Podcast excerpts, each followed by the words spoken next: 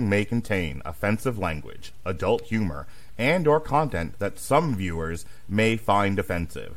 The views and opinions expressed by, by any one speaker does not explicitly or necessarily reflect or represent those of Mark Radulich or W2M Network. Please listen with caution or don't listen at all.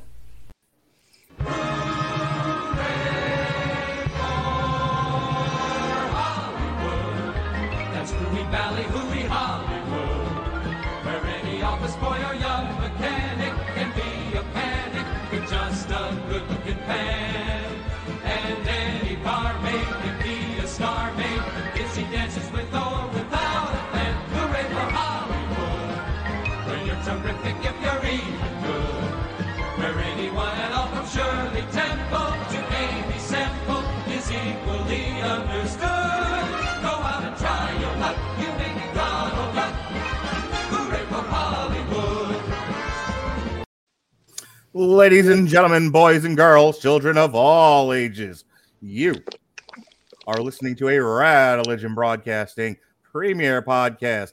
Damn you, Hollywood! And here, here, there, fuck. There's your, there's your host, Robert Winfree. Yay!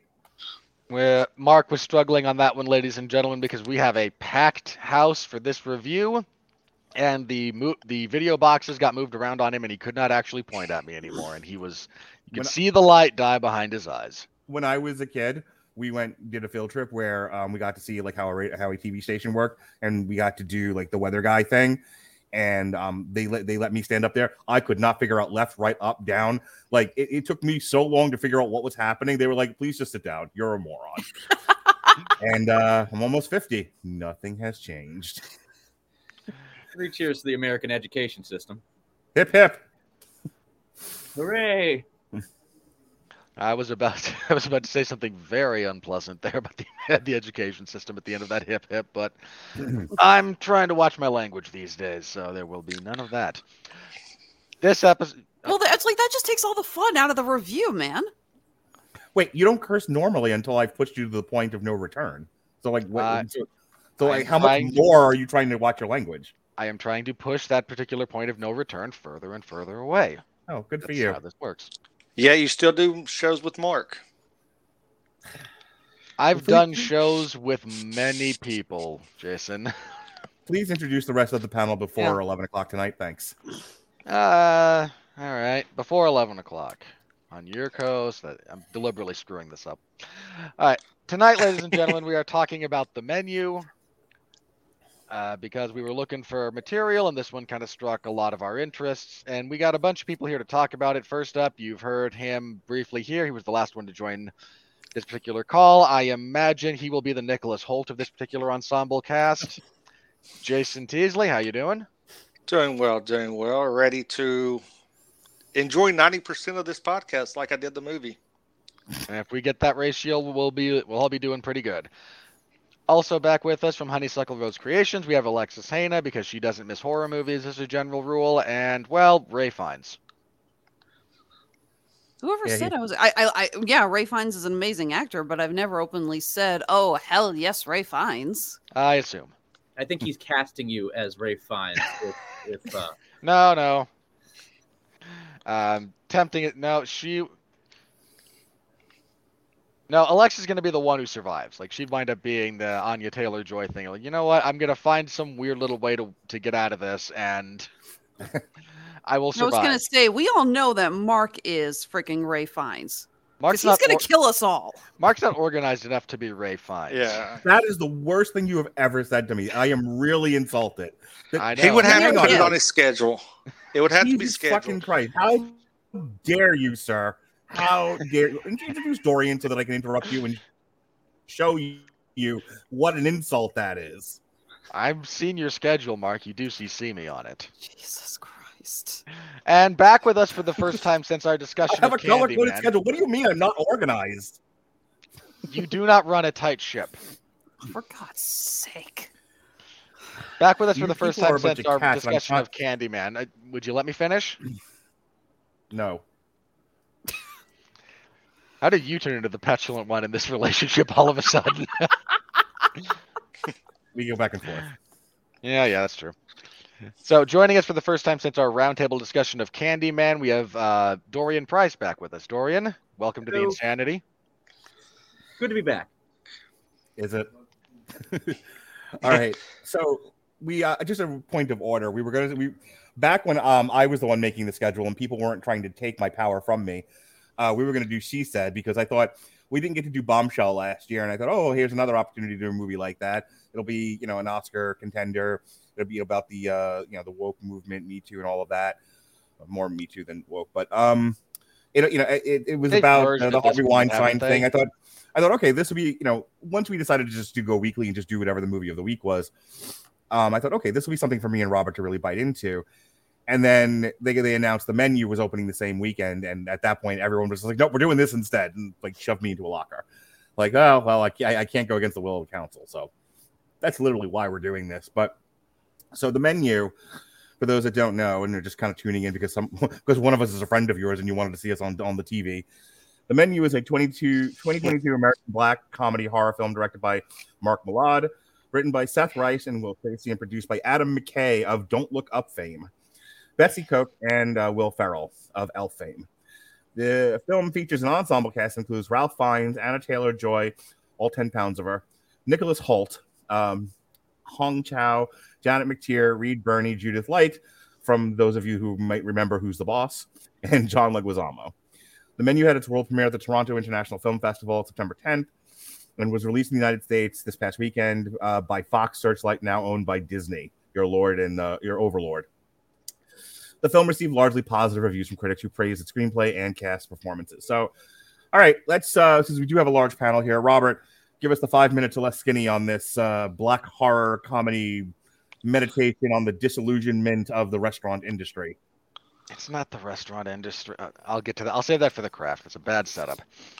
Um, for the record, I laughed harder at this than anything I have this year, save maybe Minions. This was this was Nice. right up my alley. Loved this as far as the comedy. I'm glad So- it made you happy. It really did for about five minutes. It was it was nice. Uh, so we primarily follow Anya Taylor Joy's character, who has been invited to be the date for Nicholas Hoult, which is just never a good thing. To dine at an exclusive restaurant on a private island called Hawthorne. The rest of our ensemble cast are mostly other guests.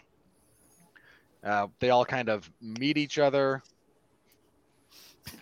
Just keep going.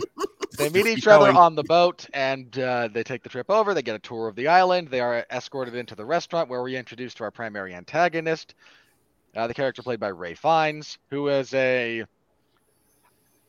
the appropriate caricature of every high-end chef you will ever meet. They're all pretty much like this. So batshit insane. Oh yeah.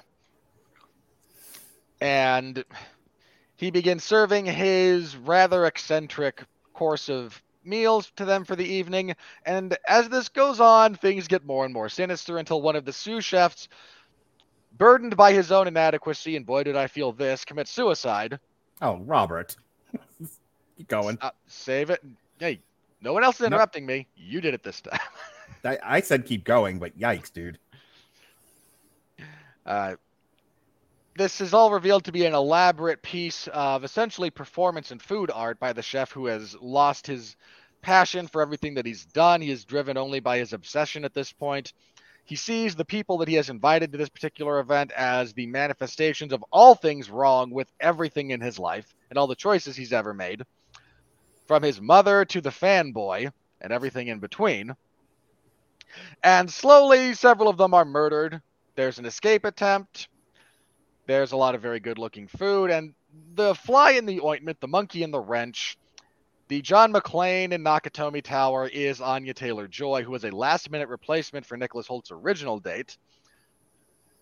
And uh, so hers is kind of again the perspective we follow. She's able to survive all of this insanity at the end by breaking into the chef to Rafe Fiennes' house and finding a picture of him smiling, and then requesting of him a humble cheeseburger, which takes him back to the moments in his life when cooking brought joy to him and to the people around him. And he decides to allow her to leave. Everyone else is summarily then dressed as s'mores and immolated as the place explodes. And Anya Taylor Joy enjoys a cheeseburger from a boat while waiting to be rescued by the Coast Guard. And and the least believable thing about this movie is Anya Taylor Joy eating a cheeseburger because that woman's diet in no way allows for anything approximating that. All right, Dorian, you and I were talking before the show started. We were actually we were comparing it to other kind of high-end, high think piece uh, horror movies from earlier this year. We were comparing it to X. We were comparing it to Pearl, last year's Candyman, um, and then just as a as a side conversation, um, we were comparing it to Pig, just on just on the level of dealing with the disillusionment of the restaurant industry. So we'll go over to you first. Uh, what spoke to you about this movie? Um, as a horror writer uh, myself, um, I always love it when horror movies start to become more intellectual. Um, I, I've used this um, this metaphor for years, but I think it fits best here. Um, all genres of movies are like food. You know, sometimes you want, you know, real high end filet mignon and asparagus. That's movies like Rosemary's Baby, The Shining, The Exorcist. You know, really great films. They're classics. Sometimes you want steak and a baked potato. That's like, you know, Nightmare on Elm Street and Halloween. I know I'm just going for horror movies, but since this is a horror movie, I figured I'd focus. Uh, and then sometimes you want like macaroni and cheese and pizza, and that's like the Leprechaun movies. Um, no offense to the Leprechaun fans out there, um, but this this film I liked for its its intellectual level. The fact that even just the concept of it alone in the trailer was unsettling, and not in, an, in in a like you know you're creeped out and kind of leaning away, but you're like laughing, but even at the trailer going, is this a comedy? Like the horror mu- music is in the background, but it seems like I should be laughing, but I'm not, and that's um that's what I found very unsettling uh, about it personally. Um, also, for also for me personally, uh, my biological father was involved in the um, food industry for years, uh, long before I was born, and then uh, after he retired from the fire department. And every time, and I'm not going to do it just to blow anyone's headphones out, but every time Rafe Fiennes would clap and everyone would be like, "Yes, chef!" It's like I've seen that happen in real life, and even in a situation where there, you know, nobody was dying, and it was just you know my father running his kitchen there was still something unsettling about it so that immediately spoke to me um but the cast itself um anya taylor joy is is proving herself in my opinion to be one of the greatest scream queens of of my generation um she's everything she's been in so far i've loved um i want to see rafe fiennes you know in more more horror movies, as more you know horror villains. I think he does really well. I mean, I, I want to see him as original horror villains. I don't want him being like Mr. Potter, you opened the box, we came, you know. But I mean, Nicholas Hoult's always good. He's always he's always a lot of fun. He always brings uh, brings the best uh, to his role. The movie as a whole, just the situation itself, really grabbed me as a small it almost felt like a short film that got expanded, but it got expanded perfectly. Whereas a lot of short horror films that are really good do not get expanded that well. And as simple as the concept was for this movie, um, there was intricacies to it. You know, again with him being like, "I'm I'm done," you know, and this is this is the best way I can do my performance art. This is the only way I feel alive. Like him cooking and then killing all these people is almost like his drug like people that have you know that only have one drink a year and this is his one drink and you know to me that just that that just really grabbed me overall and that's my my short five minute thing in the movie before it gets to be 11 o'clock yeah jason uh, i mean this movie it was really psychological uh, for me and it peeled back a lot of layers that you don't see in a lot of modern horror movies. I think uh, because you see the depth of the character being flushed out, uh, and when you see it start spiraling down, you really are invested. Uh, it kind of reminds me of a movie me and you done, Mark, is uh, Fresh. Um, it has that horror element, but it has that underlying comedy element to it as well that you don't know how how serious to take it. Right. But you, it's like it's like a car crash. You don't want to. You can't look away, and you just want to take everything in. Mm-hmm. And and that's where I landed on this movie because it was such a fresh ideal that a lot of people can gravitate to, and you know, this is basically Gordon Ramsay that went psycho. uh, in in my opinion, I mean, um, that's who I think this was kind of. Uh, Rafe Fiennes kind of tailored a lot of his uh, mannerisms and stuff from. Can I tell you, I kept waiting for him to do the idiot sandwich thing. Yeah, yeah. um, and I, think that that's it because uh, you see the you see the professional side that is so intense, but then you see the humanistic side on the backside of it that wants to come through when he's when um, he's talking to her and he gives her the decision. You actually see the human side, and you hear his explanation of why he's doing what he's doing, and it kind of gets you even more invested. So I landed on this movie as a it was a it was a good fresh movie that took a concept and ran with it and made it enjoyable, but there are some things that I have have issues with. So All right, I'll we'll go ahead run- and pass it back over to you. Yeah, we'll run back to you on some of the issues. So we're kind of just doing first impressions here. Um, real quick, I uh, I wanted to just uh, parrot, um, deal with something that Dorian said. That I also appreciate horror when it has a perspective. When it's not just gore for gore's sake, it gets kind of boring. You know, um, you you and I were talking before the show started tonight. This had that slow burn Hitchcockian feel. Uh, this is taking you on a journey. I think my problem with the movie was also though the pacing, because it, you know, it, we're slowly getting there, we're slowly getting there, and then things start to happen, and then you're then typically a structure like this, you're in for the roller coaster. Now we've all we gone all the way up to the top, and then boom, now the you know now the the train is loose around the track, and you're going at high speed, and the tension is building, and more and more stuff is happening. That's typically how these things are structured. They stopped a lot to just kind of deal with things. Um, and the the film never goes necessarily in that direction. I think in some cases, it kind of reminded me like it reminded me of the Black Phone, in that sense, where the um, the tempo of the movie had kind of a start stop feel to it. Um, in some cases, I thought it worked. In others, it just made me long for another pass through editing. I'm not entirely sure this thing needed to be 106 minutes long. Uh, but I think where it, I think, I think the strongest points to it, Dorian, were the conversations between, and, and, and I'm going to say this out loud, and I can already feel like the average audience member struggling with this because I'm listening to Ralph Fiennes talk about cooking, and I'm listening to him talk to Anya Taylor Joy and her responding to him. And as an aside, Nicholas Hoult was my favorite character in this entire movie. And I'm going to go over to swing over to you in, in just a sec, Alexis. But one of the things I liked about Nicholas Hoult is, boy, have I been there. Like here, here's this thing that I appreciate. Here are the finer points of this thing that I'm really excited about and really appreciate, and I want you to appreciate it too. And she, and then you look over and they're not. They're just not getting it. Just vapid and vacuous and flat, and you're just like, I'm like dealing with a child. It's like you can't talk to me that way. No, I absolutely can. You are the worst. I'm with you, Nicholas. I'm with you. but um, just to kind of finish up and pass it over to Alexis, the the film for me shines in the talky parts, which I think is going to be a struggle for your general audience member who thought there would be more kills and that there would be more of a ramp up in this.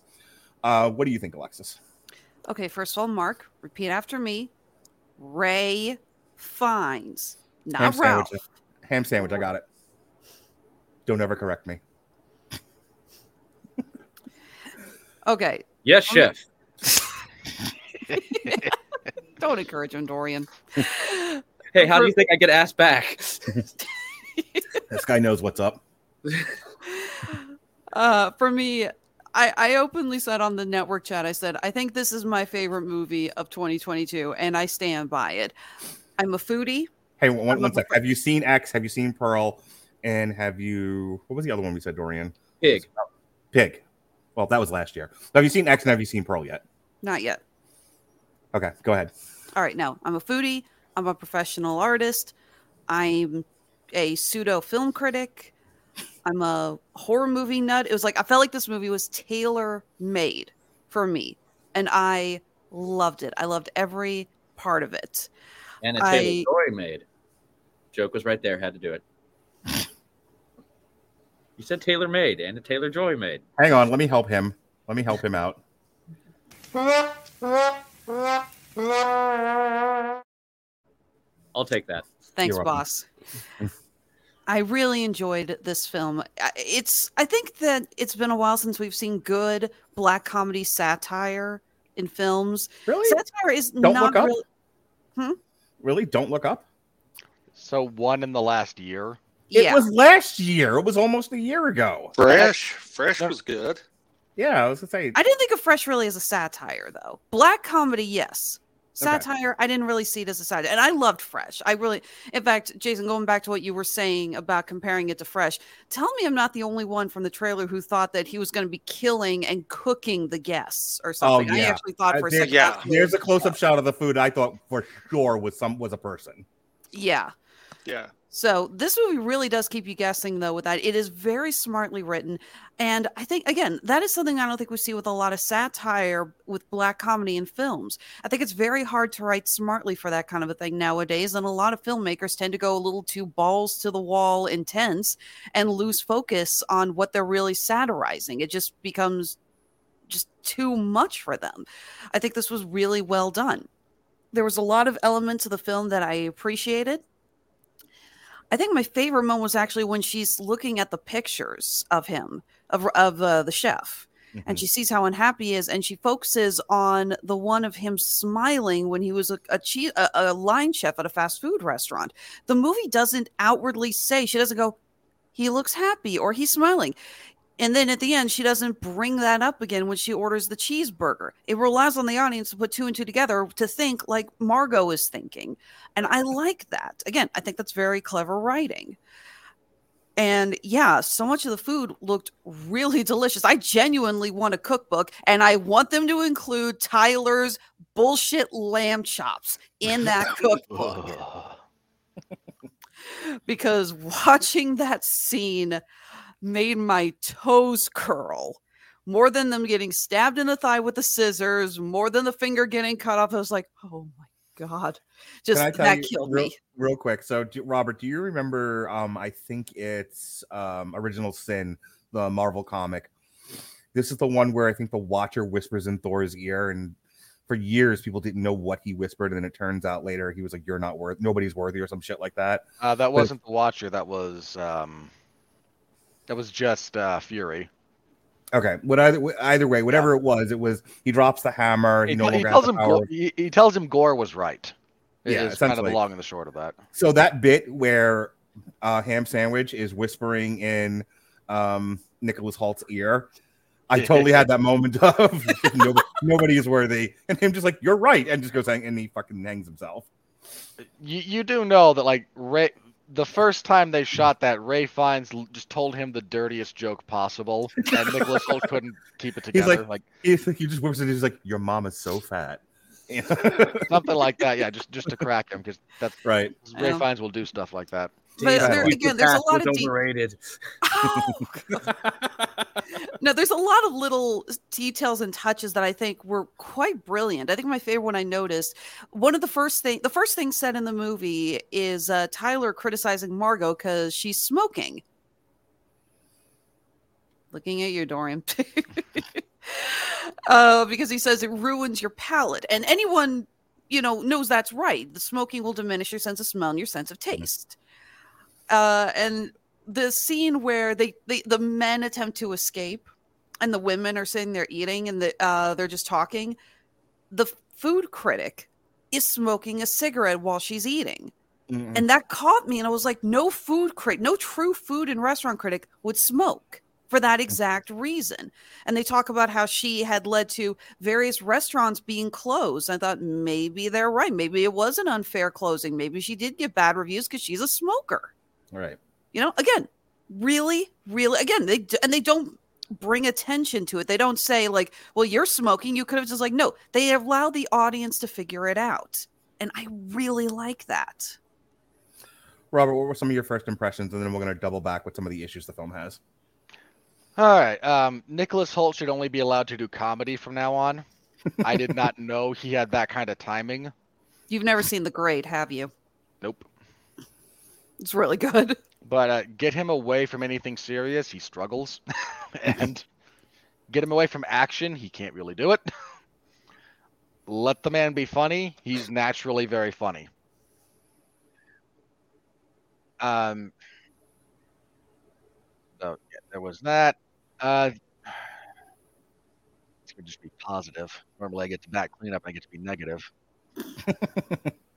A couple of things that again, I, I love the dark humor in this. I really do. Like when they're trying to like convince one of the chefs to help them escape, and her response is, "No, everyone dying was kind of my pitch for this entire thing, and I'm actually quite proud of it." like, uh, and that got a laugh. Uh, the there's two things in this that um, I agree with you, Mark, when you say like kind of the the acting and the interplay between characters is what carries this. That's where the movie excels. It doesn't lean too hard into the zany, and maybe it could have a little bit more.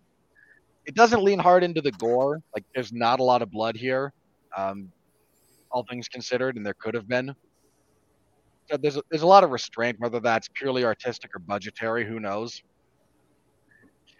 But there, there's a couple of things in this movie that kind of speak to me on a spiritual level, and it, whether that says anything good about me or not, I suppose I can leave up to you again, the the sous chef who just can't stand his own mediocrity, I feel that.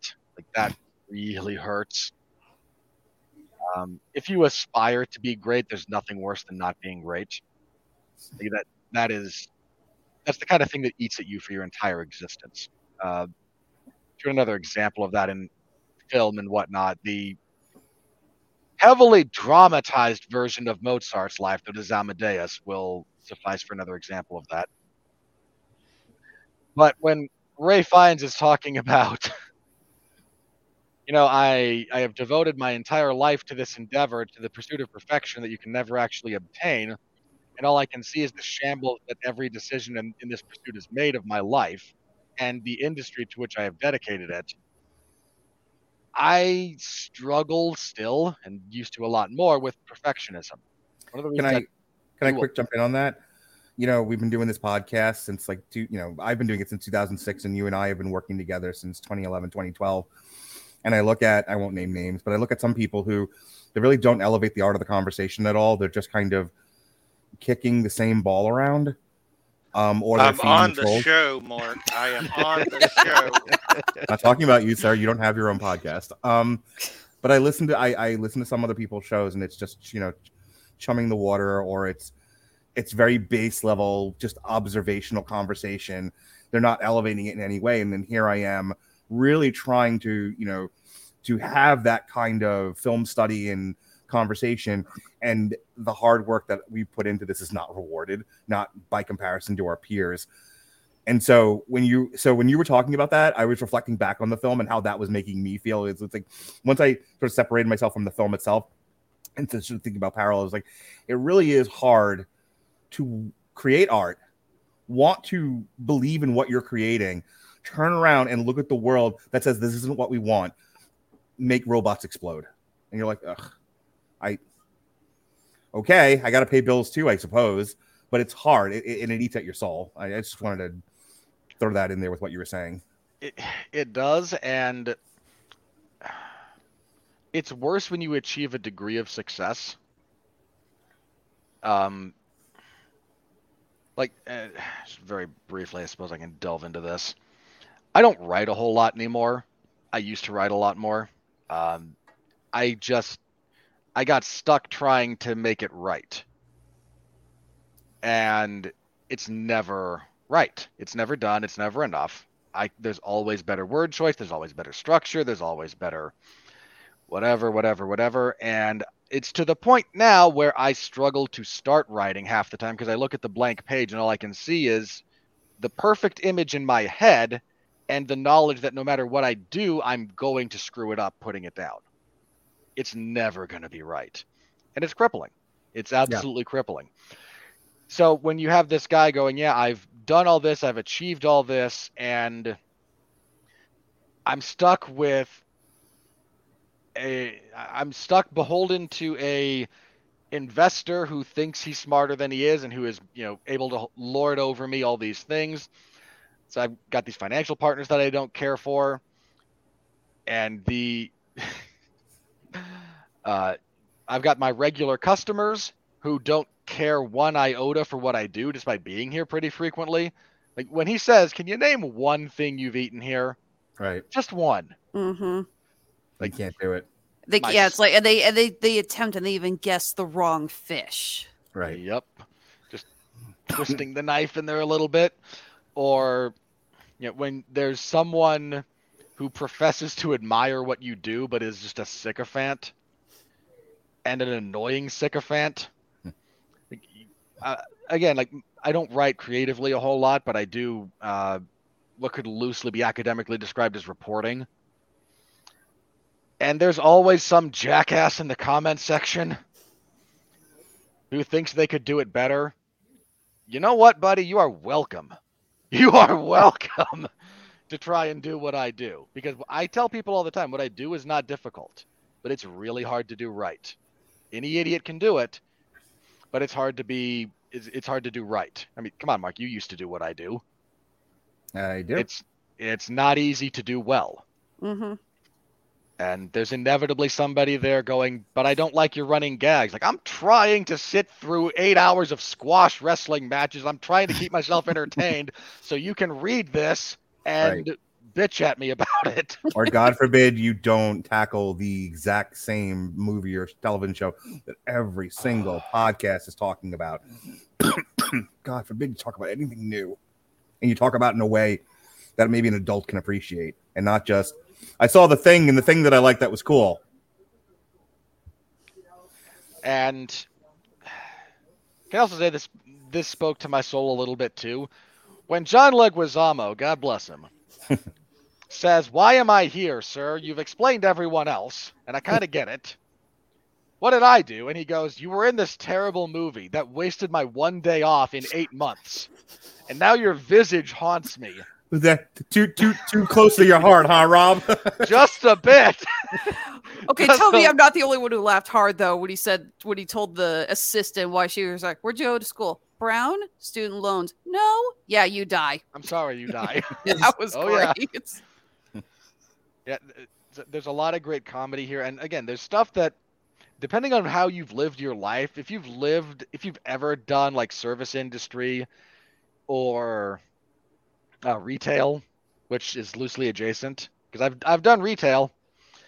That sucks, and I I have felt the sting of that a lot. I got a question. With your, you know, sunshine demeanor that you bestow upon all of us, how was retail for you? If you ever want to know some of why I am the way I am, none of you knew me before I worked at Kmart. Oh God, you worked at Kmart. Are you like the old man in like the fucking Looney Tunes cartoon where it's like running off the boat? You know, I was a man once and like, and you're, like, running out of Little Walmart or Kmart. Or. I I worked at Kmart for about eight months. Mm. Um, I got there before Easter, a couple of weeks before Easter, and I left before Thanksgiving Mhm. because I was Okay, at least you were that. saved having to work Black Friday. I worked at a Walmart in college, and they had me scheduled for Black Friday, and I quit just in Good call. time. Hey, I want to uh, address some of the issues the film has. So get, Yes. get- get Um, l- let me let me do some of my issues real fast, and I'll kick that back to you. Let me be negative first for a change. I lead with negative. When I say be negative first, I mean I'd be the first person to be negative on the panel, not necessarily that I don't always lead with negativity.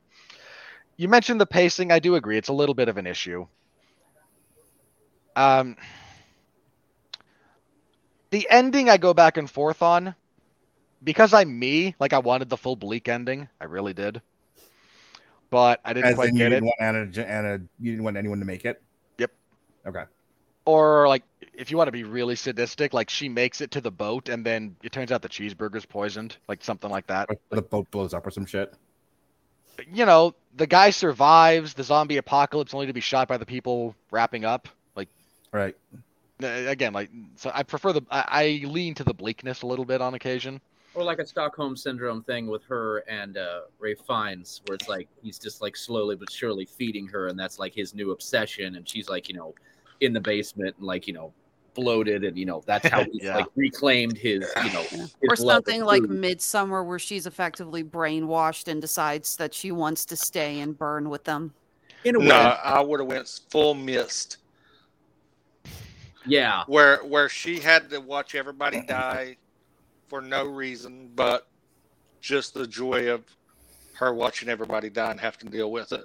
We're gonna come back to this because there's there's some stuff there. Go ahead, Robert. Uh, I joked about this a little bit earlier, but I'm not joking when I say that Anya Taylor Joy eating a cheeseburger took me out of this movie. That really seems picayune, by the way. I don't know why, but it did. Like I- I'm looking at this, I'm looking at this woman, very talented actress, I- and I, Can I criticize you for, for that?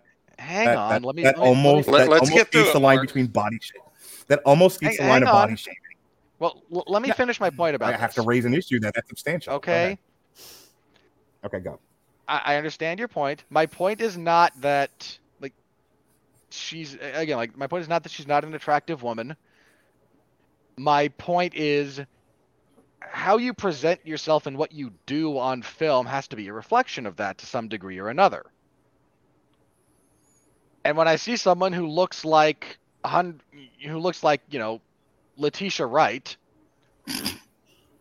you, you look Don't like go down that road. you make a broom look anar- you make a broom look overweight and i see you eat a cheeseburger i'm just i'm very taken out of this moment because i know i know you didn't do that uh, there's no way that woman's diet allows for cheeseburger consumption i'm not like i'm not even saying like a like her cheat day can't even be a cheeseburger and Except that you're now transposing the actress into the movie where there was a character who just escaped Yes. near death. and, and I'm aware of I'm aware of that, and this this is my other gripe with Anna Ta- with uh, Anya Taylor Joy here, and this this is gonna seem really weird, but bear with me while I make my point. She cannot do generic. Her character here is again, her character here is supposed to be kind of an every woman, right? She's a prostitute. she's an escort. Yeah, Yeah, I'm a, I know, but like. But she's supposed to be the eyes for the audience. Yes, is what you're like, saying. You're supposed to be the the very generic human being. You're in saying the, the she's you're, she's too unique of a of a person, personage, body type for the audience to project themselves on. Is that your point? more that the way this character is written, like she she works fine as an, a pseudo point of view character in the Queen's Gambit, but uh, here, like I'm supposed to believe you're a slightly other side of the tracks, again, call girl, who grew up in Brockton, Massachusetts. Uh, nice pull, but your accent is nowhere near close for the record. Like, there, there's a disconnect between what Anya Taylor Joy is on screen and what the film is trying to tell me she is. Okay. Okay, Some people, uh, Robert, then humor me. Uh, give me a uh, name of a couple of an actress or two that you would have cast in the lead instead. she's perfect. Like this is this is more an issue of The writing. blonde broad from Community. Emma Emma Watson, I think, was tied to it originally. Yeah, that was Uh, Emma. Stone. It was Emma Stone. Emma It was Emma Stone. I know it was one of the Emmas that Well, Emma Emma Stone can do every person. Like, like she can do the every person character.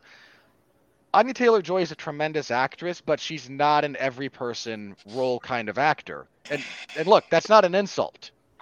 Some actors are big. Some actors express a certain vibe, and some don't. And you can you can do with that what you will. But that's just kind of reality. So, Robert, just real quick, uh, because I, I want to make sure I'm understanding you. So, Okay. so when my turn comes, I, you know, I'm- we're not, you know, crashing the same thing. If the movie had included a scene, even though we're still trying to hide the escort thing, of like maybe Nicholas Hoult, we hear him like on an answering machine, and we see her all like plain, like in a t-shirt, you know, getting ready, and like we had a scene of her like getting her hair up and getting into the dress. would that have allowed you as an audience member to feel more of a connection from the every woman to now this, you know, gorgeous, you know, Anya Taylor Joy hair all up, ball, you know, what lovely evening gown look? Is is that one of the things that's bugging you? It might have helped. Um, for me, this is a little bit like this is a very broader issue that I have with Hollywood films in general at the moment. Average people aren't on screen. There is Not- some not- truth to that. Not very usually. I, mean, I think we're moving towards an era where that's going to happen more. But One would right. hope. I I mean, like you can't try and. What was the one that annoyed me? There was there was a couple a- on. there's a handful. Ha- There's several instances of this lately that have they've really kind of stuck in my craw. I know Where- what you're talking about, though. Uh, when they did Hitchhiker's Guide to the Galaxy, Jack Davenport was supposed to play Arthur Dent. And they actually came in and said, no, Arthur Dent's the everyman. Davenport's way too good looking. And they cast Martin Freeman instead. Yeah, Martin Freeman, a great everyman. He's a Mhm. regular looking person. But th- there was something I saw recently where a very attractive man, uh, male character, I think it was one of the Chris's, but don't hold me to that. And we are told repeatedly throughout the movie that he is average. And I wanted to throw something. Like there's there's a wild disconnect between what is actually average and what is presented as average. That wasn't Snowpiercer, was it? Might have been. Um, and God bless him for trying to make Chris Evans look like an, a someone who's lived in the slums when he's in the midst of his Captain America physique. That's Well, why it- he had to wear that stupidly thick sweater and Knives Out. But they were trying to hide it there too. Uh, Mhm. Yeah. It, so when it when it comes to there's just certain types of roles that different actors are going to gravitate towards and kind of excel in, and I don't think Anya Taylor Joy does the everyman kind of role very well. She can do. This is gonna sound really weird, but she can do like grounded, down to earth. But there's got to be something of that. I do not believe that she is in any way, again, the every person. And I mean, even if you take this into some very kind of generic, uh, other horror elements, like she's great in The Witch, because and Literally just about to bring that up. Well done. yeah, uh, yeah, but she was entire- great in um, The Northman. She's great. Again, she's a very good actress. I, I, but The Northman is very quasi mystical. There's a very ephemeral quality to it, and her role in that is designed to accentuate that. Her role in the word use. Thank you. Her role in The Witch is very similar. Like she's meant to feel just a little bit like otherworldly, like she doesn't quite fit with the everyone else who is very, very hard scrabble, very, very. Yeah, and I don't mean this yeah. You know, wind burnt skin, you know, and she's got this like flawless like um RiffTrax makes fun of it when they uh, they did Pirates of the Caribbean. you know, um when uh, Elizabeth Swann's being uh, on the boat to the, the, the pirate cave of Isla de Muerta, one of the Riff Trackers go, She's wearing her, oh no, I've been kidnapped makeup. yeah, You know, and it's that's that's Same. very fair. same issue. And uh, it's a real minor gripe as far as this movie goes, but uh, I I don't think she does the everyman character very well, and that's that's fine. She's a, again, she's an extremely talented actress, and it- it's just one of those things. Like you know, Tom Cruise can't be six four. You know, he's a movie star through and through, but there's realities to what you can. Like, he failed as Jack Reacher because Jack Reacher has to be a big, intimidating presence. Tom Cruise might be 10 foot tall on the movie screen, but if you try to have him fight off five other guys at the same time, it falls apart because we can see Tom Cruise. I still remember the first time I saw a trailer for that movie, and I just like, is this just like a parody of Tom Cruise style roles? Because It really could have been. yeah, I, I didn't know who Jack Reacher was, so I just saw him like it, it literally came across like just a parody role. And again, that's not that Tom Cruise can't be an action star. He's a great action star. He's not a ninja. And you that's fine. You could just have to make allowances for that in both the casting and the writing. Anya Taylor-Joy is a tremendous actress. She sells her fear here very well. She sells her intelligence very well. She's not a damsel in distress. She's very th- she thinks, you can see her thinking. She plays off of everyone well. That's all great. I just struck when her story then winds up being I'm you know kind of a hard scrabble call girl with a heart with a heart of gold from Brockton, Massachusetts. I that falls apart. If you actually sell her as the straight up always high priced escort, this works so much better. But again, and again, that's a very minor complaint about the general writing and casting there. Um, you mentioned Emma Stone can be the every woman character. I don't know how she would have. Anya Taylor Joy's presence lends a kind of quasi dreamlike status to this entire film that it relies on actually as it builds its tension. Like, you need to be a little bit not sure what's real and what's not. And she does help with that. Whereas, uh, so again, like, there's things that this helps with, but if I've got a major gripe, I think it's elements of the backstory and the writing of that character with that actress that just doesn't line up for me. Hey, um, I want to address something that Jason had a major problem with because it's a, I think it's a fairly big conversation point. I'm gonna get Dorian's opinion on it because I disagree with Jason, but I'm curious to see what the rest of you think. Jason, like 50 words or less, your issue with the cheeseburger. It just takes me out of the entire movie. Uh, you build all this tension up to basically reduce him down to a fry cook at um, uh, DQ Grill and Chill. Um, and he's got this menacing presence, and it just it doesn't work with me. I mean, it takes me completely out of to say that what would have worked good is once she asked for the cheeseburger, she took one bite and goes, eh, "I don't like it," and just catch him off guard that way, or say she's full because she kept saying that she were she was still hungry, and then just take the one bite. Just be insulting back to him.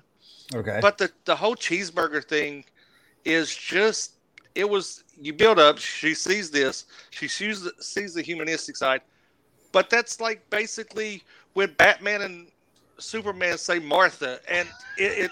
it I mean, that is the equivalent that, that I got from it because it's like you see all this menacing, and the only thing she says is she wants a cheeseburger, and boom, his whole demeanor changes, all his body language change. He's not that intimidating pre- presence again, and you just basically neuter him. Okay, so a couple of things. One, she wasn't there initially. She's just going to get killed because everyone's going to get killed, and, sh- and Rafe Fiennes didn't feel the need to separate her from the pack. Everyone's going. This is all a part of the art project. This is a part of the performance. N- nobody's special here. Everyone goes. That, that Nay, moment, nay, because she was That- not supposed to be there. that That's moment when what she, fucked everything up. that moment when she challenges him, that's when things change, right? And uh, I want to real quick, Alexis. You know what that whole scene reminded me of? Ratatouille, where the food critic eats the uh eats the ratatouille, and he's suddenly like, "I'm home again." Transported back to his childhood. Yeah. Right. There's a sense of loss that Rafe Fiennes is dealing with. He is mourning the death of love, love of his career, love of his profession, love of his art. And all of these people have contributed to the murder of said thing. And this is his way of this is essentially a revenge tale. This is his way of getting revenge on all of those people or sort of excising this demon from him, of which he really didn't play a role. And she gives him this, hang on, she gives him this moment. That's why I brought up Ratatouille. She gives him this moment of joy, the joy of doing the thing you love for someone else, and it brings them joy. It doesn't work. I, I can see you're like chomping at the bit, but listen, it doesn't work if she cu- cuts him down. The whole point of that scene is to have that moment for him of almost like redemption. Like, wait, there, there's a reason to go on. There's, you know, the, there's an outstretched hand that I can grab onto here. Ultimately, he kind, you know, and, and his way of dealing with it is, I'm too far gone, but save, but I'm willing to let you save yourself now. You kind of saved a little bit of my soul for myself. You can go now. Hang on I before you jump in here, Dorian. You hear what I'm t- trying to say? I'm sorry. Say again. You kind of broke up on my end. I wanted you to weigh in on what I was talking about. That's fine. Um, I wanted you to weigh in on the cheeseburger thing, what I was saying, what Jason's saying. Absolutely. Sorry about that. You just kind of broke up for a second. No. Um. Yes. That's fine. Again, I I um, the reason I liked that moment is, and I'm quoting a line from uh, Bruce Almighty on it's when Morgan Freeman as God says, "Some of the happiest people in the world go home at night stinking to high heaven," And when I saw that scene, it made me think of that line simply because it was like Rafe Fiennes' character was this almost Phantom of the Opera conflicted character in that moment, simply because it was like when she asked for that, he remembered how simple life had been. But I almost got this kind of um, subtext to his character that ambition had, and um, as Robert was talking about, you know, that that drive for perfectionism had turned him into a monster.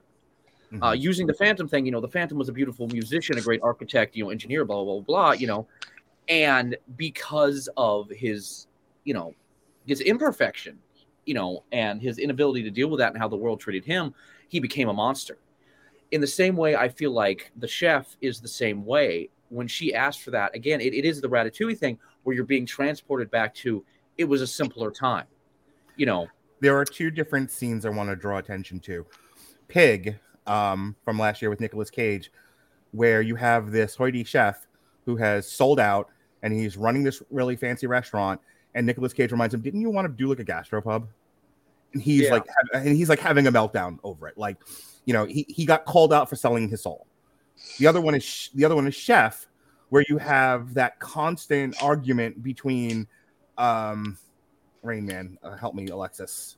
Dustin Hoffman. Dustin, Dustin Dustin, Hoffman. thank you. Dustin Hoffman and Jon Favreau, where Dustin Hoffman's like, please just play the hits, please be Journey, just play separate ways, and stop doing and, and stop trying to reinvent the wheel here. We're trying to sell plates, not create art. And Jon Favreau's like, you are killing me in my crib. You are just strangling me to death. And that's all that scene was, and that's why it works. But you're struggling with this, Jason, and I don't want to take your time from you. So go ahead. Yeah. Now, if if the scene earlier where he gives her the out wasn't there, I could understand it. But she He never has gave her an out. out. He, he said either yes, he does. either- no, he join got- us or join them. She's still going to die gonna either die. way. Everyone's gonna die. out there. It was either sit with the takers or sit with the givers, but everyone dies here. Yeah, she he said she was like, so I can die with you or I can die with them. That that was her exact. Yeah, he wasn't going to Yeah. let her live. It's still, but if you rework that scene, it, it it adds a little bit to me. And like I said, I'm sorry that I have my own opinion, but it takes You're me allowed out to have an opinion, Jason. That's where Uh, it's a so- discussion. sometimes it doesn't, uh, Oh but it it um it takes me out because you know she wasn't supposed to be there. He gives her basically gives her an out, and because she betrays him and finds out this information, because obviously now she's a ninja, and you know when she goes to the house and you know she has these wonderful knife skills and fighting skills, as you know the streetwalkers do. Um, that it just takes me out. That that entire thing. I mean, I could I could get with her finding his humanity, but for her just to be like, oh, just make me a cheeseburger. It's like, okay, and you take the menace from from everything. Like I said, I'm I was in the the hopes of this being more like the the mist ending. Like Robert said, I, I love a bleak ending to where like you know the cheeseburger was poisoned or like she goes she goes to leave and you know like you know you see earlier on the coast guard is in on it and they just pick her up and she's like saying thank you thank you and then they just shoot her and it goes black because there's no witnesses no i'm just saying that would be that would have aligned more with the build up for me than just her saying i want a cheeseburger and then her just going out on a boat and watching the fire as she wipes her mouth with a piece of with the menu and enjoys the rest of her cheeseburger. thought wiping because- your mouth with the menu was symbolic. But in in in retrospect, it was It's like the kind rat at the end of the Departed. It symbolizes obviousness. yeah. Thank you, Um, Ralph. The but if if she uh dies, it, it gives a little bit more meaning because she he still uh, uh, accomplishes his goal because everybody there was supposed to die. Just saying you want a cheeseburger should not save your life. If that was the case, you know, we, a wimpy would still be living on in our minds and hearts forever. I will gladly pay you Tuesday for a hamburger today. Alexis, um, if you want to weigh in on anything else Jason said, feel free. But I also want to hear if you had any issues with the film. I think the one thing that does sell the scene for me is Rafe Fiennes' reaction. He is poised, he is still stoic, he is not breaking down crying, but he's got tears in his eyes. And we actually can see just glimmers of happiness. This is a he gives a very subtle turn in when she says she wants a cheeseburger with fries. Mhm. And if he had acted any other way, I would have agreed with Jason. But the way he carries it, just you could just see that little flicker of hope go off in his head. I thought really is what made that moment work. if you've ever been driven and i'm not a very i am i have deliberately shut off my drive in life for a lot of reasons for uh, that are very complicated. Uh, but it's one of those moments that's really hard to and ray his acting tells you everything you need to know about the scene but it's, it's difficult to articulate this.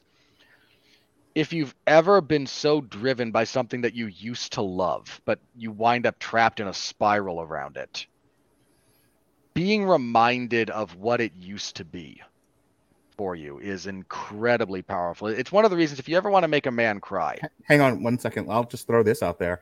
You know, I've been making a lot of jokes lately about like, hey, remember we used to have fun on here?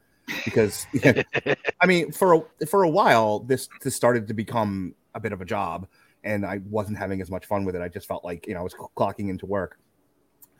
You and um over the past you know year or two, there's the occasional podcast where um it, I the joy of just hanging out and talking with my friends about something I'm passionate about comes back. Sometimes you know I'm we're just doing a show and it's fine, and I'm happy to be here. I'm happy to be talking to and who I'm talking to, and then those rare those rare moments, those very rare moments that you're talking about, where like I remember why I do this now, like you know, if famously you, me, and Jesse talking about refing Too Old to Die Young. Which we're going to do again, I imagine, in the uh, near You future. goddamn right we are. Um, but like you know, three hours of us just like holding our heads, you know. But Why? Why did we do this? Why did you do this to us, Reppin? but it but it was so much fun and like I, I you know because I'm doing various things with with uh, with podcasts and feeds and whatnot. I go back and I listen to a lot of our old stuff and I can hear like the happiness in my voice and like I like, legitimately having fun. And I hear some of the some some other stuff and I'm just like, "Yep, I was just clocking in for work that day." You know, and so I think on that level this film resonated with me a lot, but I cut you off. Go ahead. Well, just in that same vein, I can't necessarily take you because again, the cheeseburger is not going to work for everyone because you may not be obsessed with food and what it used to mean to you. But for the vast majority of us, and this, this is for some reason this is more true of men, I've found. Because we, again, speaking as broadly as humanly possible here, so please don't get offended. How about broads? Why would you do that, Mark? Dun, dun. do it. I know you're going to do it. Do it. I no, I got distracted with something Jason put in the comments. Just keep Okay. going.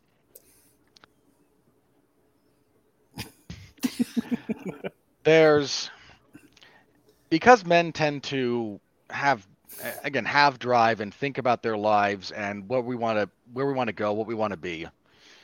And again more so than women broadly speaking. If you want to make a grown man cry you have to get him to be serious about this question mind you because again you can joke about it but if you get him to be serious you ask him you know what would you say to your what would you say to the eight year old version of you? If i could put you next to eight year old you i got i almost got you didn't i No, I'm I'm really. i don't have- know like, I, hang, I, hang on, hang on. This past year, I have made a lot of snarky comments about marriage and relationships, and I'm really trying to pull the plane out of the tailspin I've been in. So, but it was just like, what would you say to your eight year old self? I know what I would say to myself a year ago, but I don't want to make that joke. Please continue. no no no I, and i get that Mm-hmm. but it, because that's that's the default response like you know I, I Mhm. used to say you know if i could meet myself as a teenager i'd beat the shit out of myself I would just tell myself to calm the fuck down. but again when you think about that but when you get past that first initial like okay here's my joke here's my default response you know if you could have a conversation with you 8 to 10 like what do you say to yourself how does that go don't ignore your chorus final. okay but Your father will never let you hear the end of it. Wait. I get what Yeah, you're invest in I- Jergens. I do get what you're saying, Robert. I mean, for Dorian and me, we both work in the creative field. And I know that there are times when we both just want to ram our heads through a wall because we're dealing with a client, customer, or whatever who has asked for something blatantly stupid and doesn't appreciate how much hard work we put into it. yeah, pretty much. I've done enough work with him as his gaffer. I know that expression. And there is something about just getting to go back to what we love doing, why we loved our fields in the first place, and getting to create something that is purely ours and purely inspiring and reminds us, oh, yeah, this is what we love about our jobs. Hey, um, we never uh, we kind of got away from it because you were dealing with the cheeseburger thing, but really quickly, Alexis, like ten words or less, anything you had a problem, any problems you had with the film? Honestly, I can't really, like I said, I really can't think of anything. This is a Okay. film that I greatly enjoyed. I loved everything about it. This is a movie I called on my friends. I'm like, you need to see this. And it's so funny because I called actually a handful of them. Were like, oh, I don't like horror movies. I'm like, I don't care. You need to see this. Yeah, this is one of those horror movies that if you know two or three years ago, Robert were like, "You can handle this one, Radulich. It's fine." Um, this is like barely horror. So Dorian, back clean up for me. Anything craft wise that you want to point at that say, "Hey, this this doesn't really work structurally." Um, yeah, I got, I got, I've been making some notes here. Really quickly, I want to uh, speak to Jason, and I'm going to be do very quick about this. Uh, you were talking about, you know, you know, you're allowed to have your own opinion, and you know, sometimes it's not going to agree. As a He's, filmmaker, he's butthurt that I didn't agree with him. No, no, I mean, and that's fair. But I wanted to personally say to you and any of the audience members that are, are watching here, as a filmmaker myself, I love reviews like Jason's gave, even if he doesn't like the film. Because what that does to me is, even if I don't agree with him personally, it allows me to go back to the film that I created and I worked really hard on. And I know I didn't obviously direct or write the menu or even work on it, but it allows me to go back and look at it from somebody else's point of view and then be able to go into the next film and go, you know what? I remember this guy said this, and you know what? Going back and looking at it, he wasn't wrong. So again, thank you personally. You know, that's that's that's that's always helpful. I mean, I know I can't fix this movie, you know, for you, but you know, I'll, I'll try to talk to Rafe Fiennes when we have coffee next Tuesday. Um, but no, uh, I'm gonna hit on things, and I'm gonna do this as quick as humanly possible because I know we're on the clock. Um, Rafe Fiennes and Anya Taylor Joy's characters' relationship really touched me right off the bat, and I loved the the interplay they had, and then the softness they had, because there was something that um, a friend of mine who's also worked in the food industry and he works in New York has said is that there is no difference between a four star chef and an escort. They're both boards. They both have money thrown at them constantly to create bigger and more beautiful and just perfect things on a drop.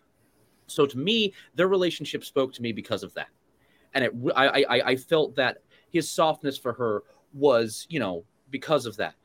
Um, him basically, I mean, not necessarily letting her go, but it was almost in a weird way. And I'm sorry to go back to Phantom of the Opera here. It's almost like the, you know, go, you have a chance. I I'm screwed.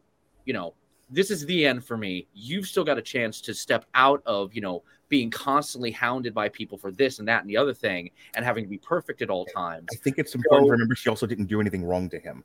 Exactly. She's a, she's a she's the only character in this that's a victim of circumstance. She's in the wrong place at the wrong time. and you literally took took the words out of my mouth because that was the next note. So again, that's been taken care of.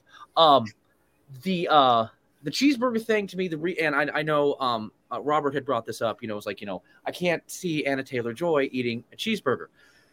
To me, and again, I'll go back to the escort thing. Escorts are like basically models. You know, they have to be constantly you know perfect and in shape and not eating anything. So to me, her asking for a cheeseburger was almost kind of you know what, fuck it. If I'm gonna die, I want a goddamn cheeseburger and fries. You know, I mean, if this is all going to go to hell, at least I'm going to be like, hey, that was good. And, not Um, your- and nothing deconstructed. Right? There Um, probably is a sense of when she's sitting on the boat eating that cheeseburger. It's just like it's like, well, considering what I just went through, yeah, you know what? Can we Fuck also like point to the obvious thing because I've known a lot of hookers and prostitutes and you know porno porn actresses in my life, and they ate. oh really, Mister Radulich? Yes. Next week, folks, we discuss that. Well documented on this network year after year. For those of you, who, for those of you who may not have heard this particular story, Mark used to work for a well-known, a well-known pornographer when he was out in California. B- before he was federally prosecuted and imprisoned for a year. Um, my my my last and final thing, and this is my only gripe against the movie, and it's just on a again, filmmaker being a picky anal bitch that I am, I felt like the movie could have really been helped if it was done in the Japanese horror style and perhaps with a Japanese director and Japanese cast. Can you explain what that is Okay. for those of us that don't Yeah. attention things that are in Japan? Okay, um, J- the Your daughter Japanese- will disown you. I'm sorry. In joke. Don't worry about it. You're good. okay, fair enough. Um, no, for, for the audience that doesn't understand this, Japanese horror is is very. It can be. They have psychological across every genre subgenre of horror, whether that's slasher, you know, gore fest, whatever. There's a deeper psychological, almost monster that's that's from the start of the movie just kind of starting to erupt from this core, and by the end, it's you know, it's either exploded and taken everyone out, or you know, our heroes have been successful in some way but there are very few of the Japanese horror movies where everyone walks away. Even if they walk away alive, there's parts of them missing, and I'm not talking about like limbs or you know stuff like that. There, there's part of their soul and like their innocence and so much missing. Now, again, that's done in American horror movies too. You know, nobody walks away like, you know, yay, we beat Michael Myers. Let's go have a cheeseburger and fries. Um, but I felt that this movie could have um and I'm gonna blank on his name right now, but like the director of uh, Ringu and uh, Ju-On, uh, The Ring and The Grudge. Um, not trying to be uppity there. Uh, uh, he, I felt he could have brought something to this movie. Like again, I loved it, but like if I had to put a gripe on it that I that would have made it better. Um, I feel like you know a Japanese or even you know Korean uh, director and crew could have have really blown this out of the water and I think would have would solved a lot of the problems that you know the rest of you guys have been talking about, you know, throughout. So Maybe the what's his? I can't even think of his name. The guy who did Snowpiercer and the Parasite. yeah, and again, I was thinking Bong something. Bong C. Bong. I I I I'm massacring his name. I'm sorry. me a. I mean, they could have got our Hong Asian audience for not knowing worked. shit. But yeah, so that that's that's that's the end of my my thoughts on that. Yeah. Sorry, Dorian. You can fire me later for not knowing that director's name. Hey, I didn't do it hang either. I fired Uh, myself. Bong. Joon Ho. Bong Joon Ho. That's Thank it. Thank you, thank you.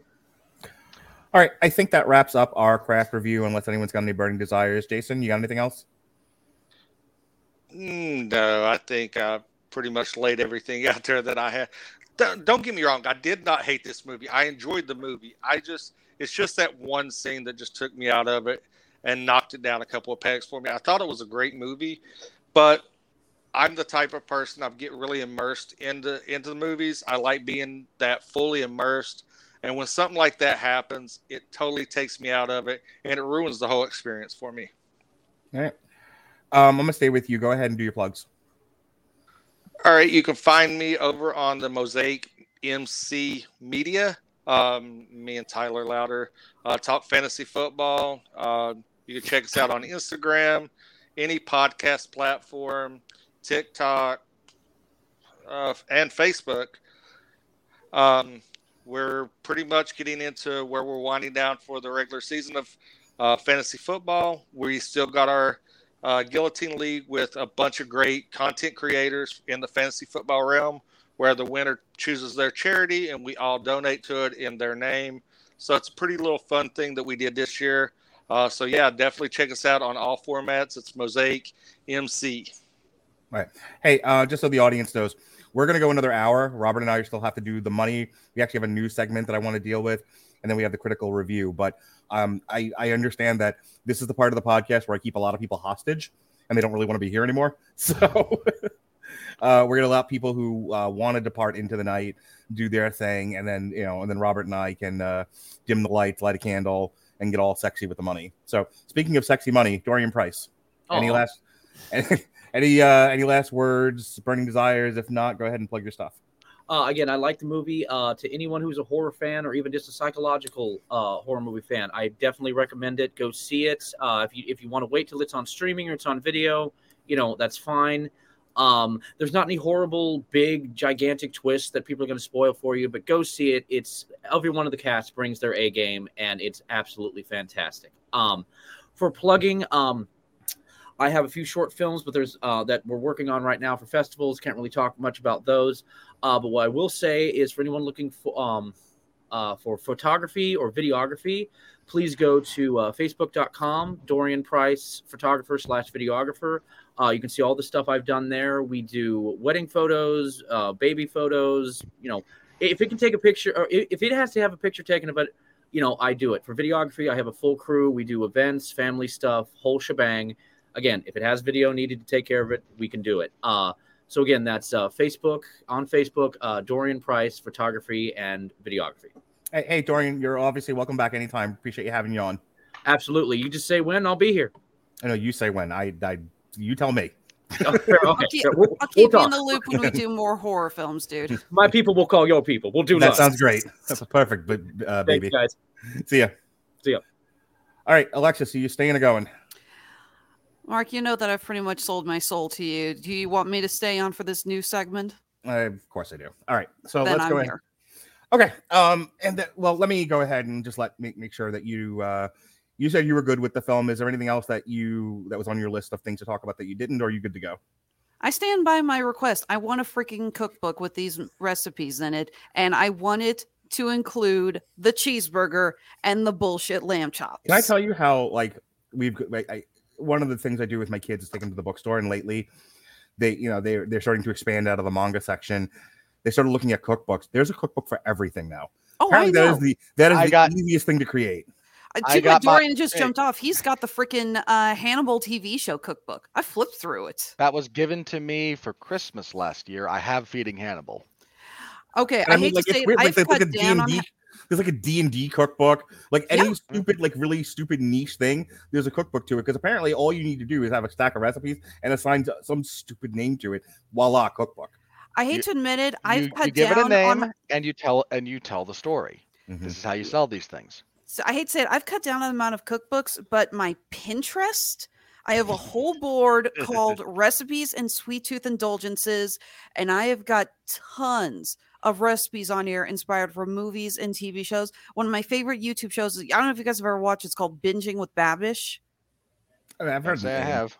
Okay, he's freaking awesome. Completely self-trained chef who makes recipes based off of things that are in movies. He made the the ratatouille from Ratatouille. Uh, he made the uh the su- that sundae from the SpongeBob SquarePants movie. He's made oh okay um he made the isotope dog Robert from The Simpsons. With all the rich Southwest flavors. All the rich he made that. He also made oh my god the what were Marge Simpson's uh, dessert dogs. Oh yeah, yeah. He made those too. He makes Nice. so much, and it's so and he's so much fun to watch. I love his stuff. All right. Well, Uh, I with get to get to smoke the turkey tomorrow, so that's my contribution to culinary discussion. Spatchcock it, smoke it up. I I'm get not touching to the do turkey. a I'm roasting carrots. I get to do a alternative commentary track with my son, as is our yearly tradition. We're doing Paul What- Blart Mall Cop. That oh, will God help your soul. Uh, you know what? That's not actually the dumbest thing Kevin that's not that's not the dumbest thing that Kevin James has ever ever done. Well, I learned from Ben-Hur not to do two plus hour dramas with my son. That's a good the- idea. where, where the the only thing that's good about it is the last 10 minutes where they kill a bunch of horses. So, Um, killing- speaking of killing horses, here comes the money. We're in the money. We're in the money.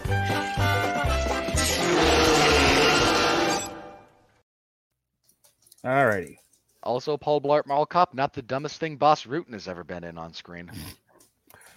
All right. Uh, this thing had a budget of $30 million. It'll probably end up being profitable, all told.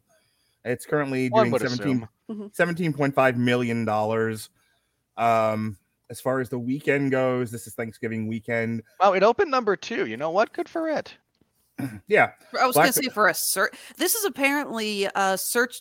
What is it? Searchlight. Yeah. Yeah. Search one of Searchlight's uh, most successful wide releases. Well, considering the track record of that studio, you know, that's not saying much. But yes, I Okay. Yeah, I know. efforts. It's like it's like being taller than Tom Cruise. I Yes. get it. Uh, Black Panther held on to its number one spot. Go ahead, Robert. You, you know, kick dirt in my eye. Just a little bit. Um, because I said last week I expected it to win the weekend again. Fully expected that. Of It course, did? we all did.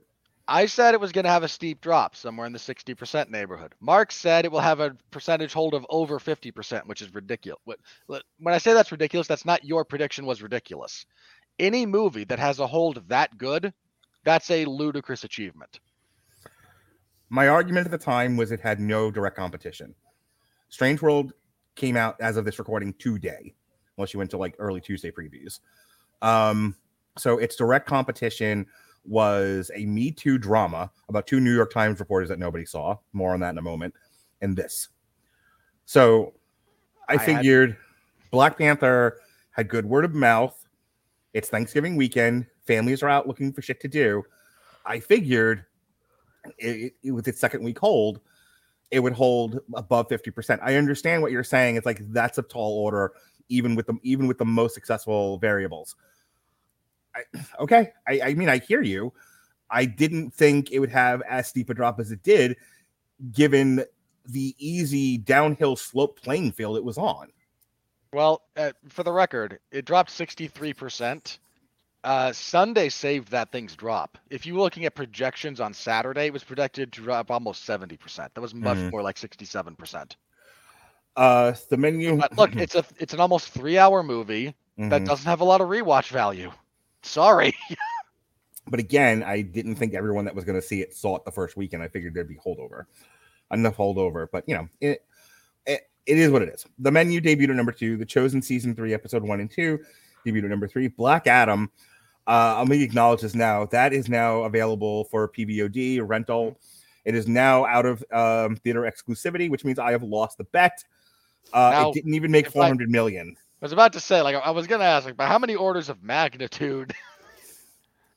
Uh, I think I said I've been saying 700 all year. Um, when I, but yeah, but when I looked at the picture that I posted in the chat from back in January, we actually agreed on 650. It, it- but it didn't even come that close. It didn't break 400 million. The- when you think about, I don't know all told what it's going to do worldwide, but at a 200 million dollar budget, it's currently at the at the end of the theater in theater exclusivity. It hasn't even doubled its its budget yet. Black Adam, and no one's talking about this. Black Adam's kind of a flop. Just a bit. Um, it's get Black Adam is persisting at the moment on a couple of things. One is everyone who saw it had a good time. Like no nobody came out of that movie and said this sucked necessarily. They could say they're a little disappointed, but True. they didn't say it sucked. Again, there, there are criticisms of the movie to be made. We made several of them, but you can't say it's terrible. It's generic. Sure. Uh, again, I'm not going to relitigate all that. Yeah. that helps. The f- it's doing well digitally at the moment. Now you can take this for what it's worth because not all these numbers are public. So we're dealing with a little bit of you know second and third hand stuff here but most metrics that track this kind of stuff show it doing very well digitally at the moment which is not terribly surprising this is not really a it's not a movie that needed to be seen on the big screen you can get that movie you can enjoy that movie just as well on your on your television on your computer so that whatever it does digitally is going to help it a lot as well. And the fact that it's it's uh, at the moment its digitalness is not free. You're paying for it wherever you get it. It's not free on a streaming service yet. So its its second market effort is going to help it. I'm shocked that thing is not available in china and i don't know why. Like some of the stuff that doesn't get a chinese release i know why. And some of it's not very hard to figure out either this one I'm a little bit surprised. There's not a whole lot here unless you deal with the bit where the character dies because China has weird rules about what you can do with death in the afterlife. So that might be what's doing it. Um, like at this point, Disney's not getting China releases in a lot of respects because they're pissed at Disney. Well, you know, I'm wondering how much of the film industry now has to just adapt to when, but when greenlighting films and uh, producing budgets, they're taking you know, it's the Warcraft rule. They're taking China into account. They may going forward. There may be conversations happening right now about maybe we need to take China off the board. Maybe if you know, it, it's bonus if we get if we get a China release, but start greenlighting and start budgeting movies, thinking China's out of the question. At which point, reduce your take by about 400 million. Ish. Yeah, it's a very large. Yeah. Um, I mean, what was it Anthony Mackie said about this? Because he was asked. Qui- I don't know if we're going to talk about this in depth, but Quentin Tarantino got it's caused a little bit of a Twitter storm when, in an interview, he criticized the Marvel Cinematic Universe. Yeah, he said something to the effect of the actors are not the stars, the Yep. characters are the stars. And He's one not of things- wrong. one of the things he said, another thing about which he is not wrong, but this got people up in arms because the sycophants came out and certain people attached to the MCU in an official capacity who haven't been there long enough to realize they don't care about you decided to come out and kind of take issue with what he said. And meanwhile, a clip started resurfacing of Anthony Mackie when he mentioned, you know, Anthony Mackie is not a movie star. He was this was some panel or something, and he was asked about it. And he said, you know, I'm not a movie star. The Falcon's a movie star. I would disagree with that as well, but I get his point. Yeah. You know, you don't you it used to be you would go to see the Schwarzenegger, the Stallone, the Van Okay. whatever. There, would go to there's a really great movies. there's a really great way to look at this movies have become sports from now most people get granular and they know the athletes on each team so you go to see the tampa bay rays play baseball you know who's in the lineup you know people who are big fans but most people when they buy a ticket to a game they don't know who the players are they're going to see the tampa bay rays hit, hit, hit a baseball and run around the bases um and i think that's where we are with movies now where most Yeah, you're- people where most people they're they're going because they want to see the new Marvel thing. They're going because they want to see the new DC thing. They're going, they're going, they're going. Here's the other To the, thing, and to the extent that they're still going, which is itself. well, that's the other thing. You get people who their thing is to go to the movies. Most people are willing to wait till they get home. Like I can't tell you how many people watched Thor: Love and Thunder once it came on Disney Plus because there was no point in seeing it in the theater. No, you know, there was a once the 45 day window changed and streaming and, and streaming apps became the norm. For a lot of people, the calculus was I don't want to spend the money to go to the th- theater anymore. if I'm paying you as much as I'm paying you for your crappy streaming service, I'm not. I may as well get some value out of it. Um, but now when you don't have to wait that long but but i don't think the industry has caught up yet. I, I and i probably not. so let's let's go back because and this is going to somewhat dovetail into a, later discussion we're going to have about she said. A lot of projects got greenlit a few years ago that were part of like the woke me too the message movement. And we were digging- the movies. and and well we were digging out for the longest time. A lot of that stuff didn't make any money. A lot of it a lot of it crashed and burned. This, and this and i know like people are just like oh he's gonna be like the drinker. I- i'm, I'm not even gonna get into all that. It's these are facts. Charlie's angels bombed. Dark fate bombed. You know a lot of the movies of that ilk bombed. But they are already shot you know? Batwoman was su- uh, batgirl was such an odd case because that generally doesn't happen. You don't shoot a movie it's almost done and then not release it. Wasn't that Most- completely done? I- I Like I think, think- they said they just had a little bit of post production to Right.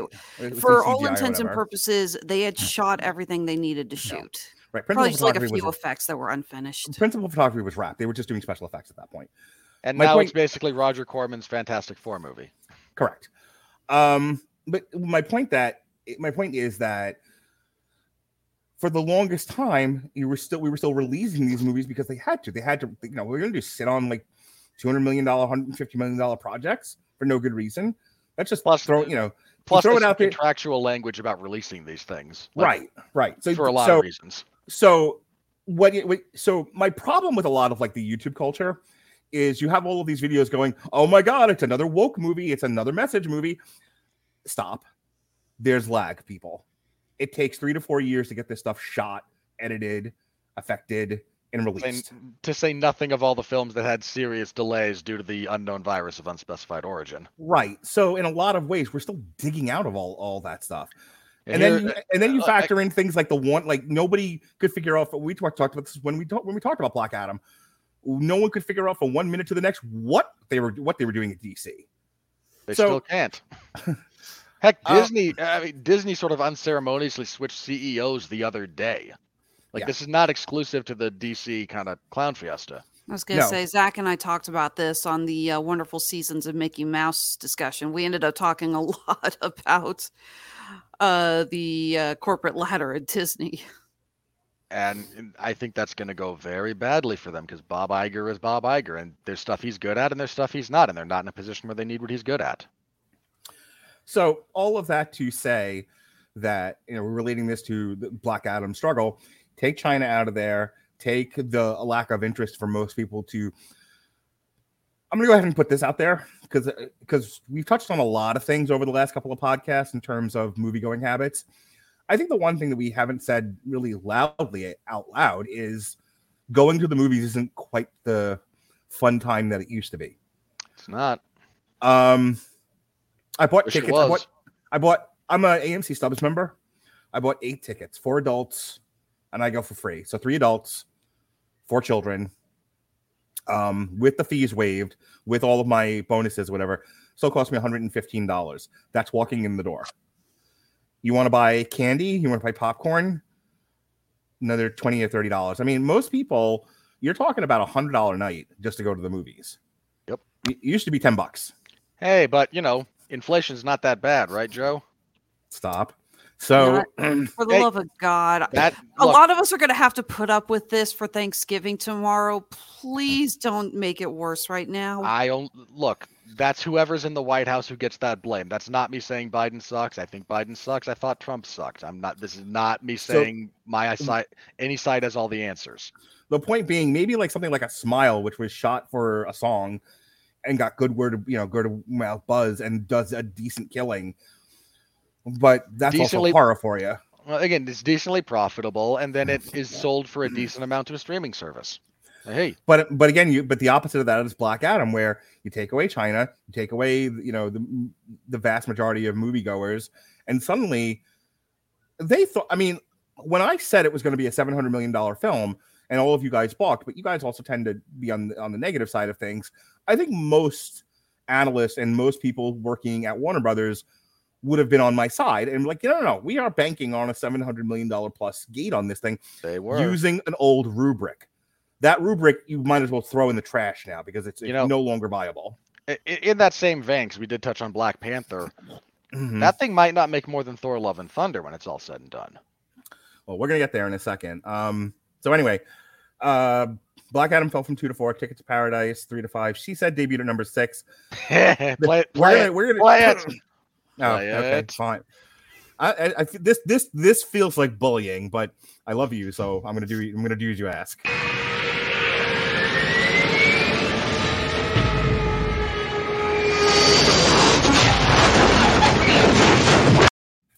And More on that in a you moment. feel better about yourself, Robert? a little bit. Uh, Lyle Lyle Crocodile. Um, Also a bomb. Thank God. I don't think anyone needs to see that movie. I feel bad for Javier Bardem because Javier Bardem is awesome and he deserves better. Uh, Smile dropped from five to eight. It's now currently on Paramount Plus. Prey for the Devil, which nobody except me and Kelsey saw, dropped from six to nine. I was there. I saw it. The fancies of you know, our by the way, our TikToks on on uh, exorcisms did really really well for me. Apparently, that was like a big deal. Like people were really into it. Note to Yeah, self: people like exorcisms. Pe- People like apparently like religion, politics, and the monarchy. If based on my TikToks, the three things you're not supposed to talk about. yep, they're apparently very popular on the TikTok. Who'd have thought a tool of the devil enjoys things you're not supposed to talk about? Uh, the Banshees of Inisherin dropped from seven to ten. All right, That- I'm um, that- feeling that- we're going to be talking the Banshees of Inisherin when we do our um, uh, awards bait show because that one's getting a Darn lot right of we awards are. buzz. That thing's It's awesome. our best picture show, Alexis, not awards, babe. Best picture survey. Tomato, Potato. tomato. potato, potato. I was say. Bones and All debuted at uh, number 15. Oof. That re- Bones and All suffered from a really bad advertising campaign. Yeah, they spent almost nothing on that. You, you know where you saw ads for that thing? Like Twitch and YouTube. Well, that's why I money made only on- 121,000. Well, not to Well, mention the first good. wave of advertisements didn't even capitalize on the fact this is a story about young cannibals. And they're even still very much so diluting that factor. It's like, wh- who are you advertising this movie to? Seriously. Where where they Yeah. find young cannibals? Well, it's Timothée Chalamet, so yeah, he's pretty damn fine. He's fine Uh. like porcelain, and that if you look at him too hard, he'll break. The Inspection debuted at number 21. EO 26. Bad Axe 29. Only in theaters 32. Memories Only of my in father theaters is a 33. movie. Yep. Yes, it is. There, there, Robert Winfree, number 35, and that is the weekend that was. All right, worldwide. Nothing moved. Just nothing. Everything is exactly as it's been all year. I seriously never would have predicted that Top Gun Maverick would have been the biggest movie of the year. I Mark did. wouldn't. I know Mark did. I put all my money saying that it was going to bomb because of how badly it had to keep getting shoved back. I thought they were dooming it. I look, I was wrong. Hey, I said in like the couple of weeks leading up to that, I said I think this might flop. Like I was on that train. Here's the thing. And there's Mark going, look, I know men and I know my people. I know what if- boys like. I know what guys want. Okay, here's my here's my here's my other thing about Top Gun Maverick. Like, I never disputed it would win its weekend. Mhm. I forgot that Tom Cruise is one of the only guys in Hollywood who has a little bit of creative pull. Mhm. Because let's face it, if this were any other property, he his character dies and everyone goes, "Yay, let's all praise Lizard Brain Miles Teller." Here's the other thing I'll tell you though. Top Gun Maverick didn't do the 45 day window. It did the full, I think, 100 Also true. Also very true. So That's that only- was Isn't that like only now available? yes. Like very recently that They announced back then it was only going to be available for PVOD in November. Yeah. So that that was the movie that ran against the for it. grain. But in the uh under the heading of this is why we can't have nice things, Jurassic World also made a billion dollars this year. God, No accounting that. for taste. I hate that movie. Yep. Um. Anyway, everything's still the same. I'm. I'm well, Black here. The one thing that changed: Black Panther got up to number eight. It is between Watergate Bridge and Fantastic Beasts. Um. Here, are- again, like I'm wondering if that cracks 800 million. Like I'm, I'm Right. genuinely wondering that about that movie at this point. here are the movies currently doing better than Morbius. Morbius. Woohoo! My home video. Uncharted, Black Adam, My latest YouTube video is more views than Morbius. Yeah, Elvis, The Bad Guys, Bullet Train, currently on some sort of streamer. Lightyear, Too Cool to Kill, Netflix. Smile, Nice Uh, View, For the uh, Bullet Train's on Netflix. Okay. DC League of the Super Pets, The Lost City, and Nope. These these films aren't even doing as well as Morbius, and they should be ashamed of themselves. Well, most of these didn't need to do as well as Morbius. One Piece, The Black Phone, Ticket to Paradise, where the crawdads sing, Scream, Death on the Nile, Halloween ends. Oof, God, poor Blumhouse. Uh, Everything Everywhere All at Once, Triple R, The Roundup, uh, Downton Abbey, A New Era, The Woman King, the, the, the movie that brought back the historical. Uh, Revitalized the historical ep- action epic, did it, eh, Mark? Eh? yes, it did. It, wa- it was it was so stunning and brave. You know, the thing about this show that you have to understand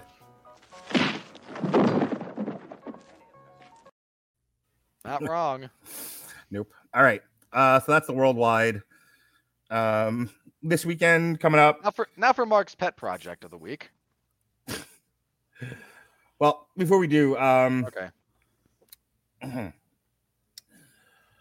uh, December, the weekend of December second, we've Why are you got. all the way down to December second. We have one more weekend, you know. Oh, that's the twenty sixth. You're right. Sorry. Um. I would say November went by fast, but it's not that fast. Well, Strange World. That's right. Okay. I- Yeah. Strange World, uh, and the Fabelmans are in wide release now. Strange World, I'm sure, will win its weekend. I'm not. No, it'll win the weekend, but I'm. You know what? No, I'm not even convinced of that at this point. Do you know the big issue with this? what's the biggest issue with Strange World? If file this under play stupid games, win stupid prizes. Your lead teenage romantic subplot for that movie is gay. And we know how a big chunk of parents feel about taking their kids to kid movies with that stuff in it. And So here's my question: uh, Is the word out on that? Like, do the parents know? Yep. if if Yeah. it is, I haven't seen. Okay, if I'm just gonna say if that is a thing, that has not come up once in the animation historians board uh, that Zach and I wor- uh, frequent. I So that's what I look, that's what I've seen. that's now what I've it heard. wouldn't surprise me if they wrote it like that because Jaboukie Young-White is queer. So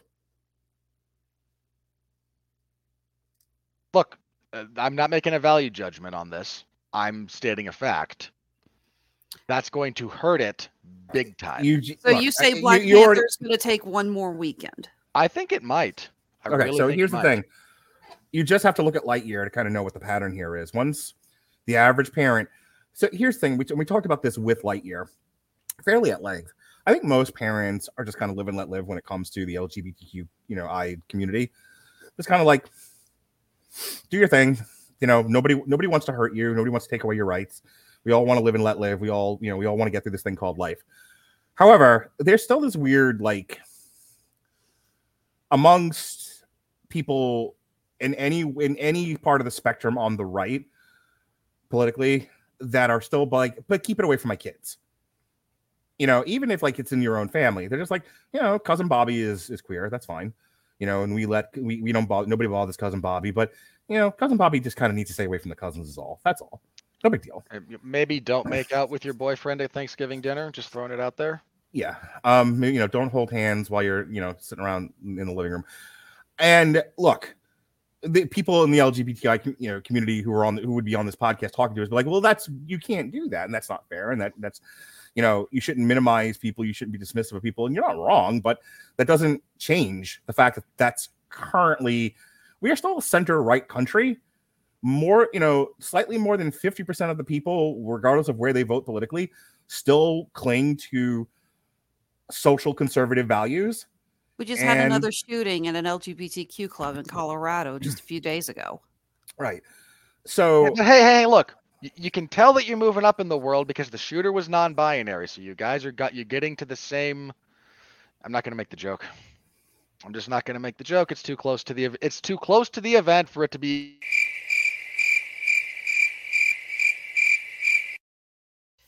Seriously, Robert, we have so few viewers. Could you stop scaring off the few that we have left?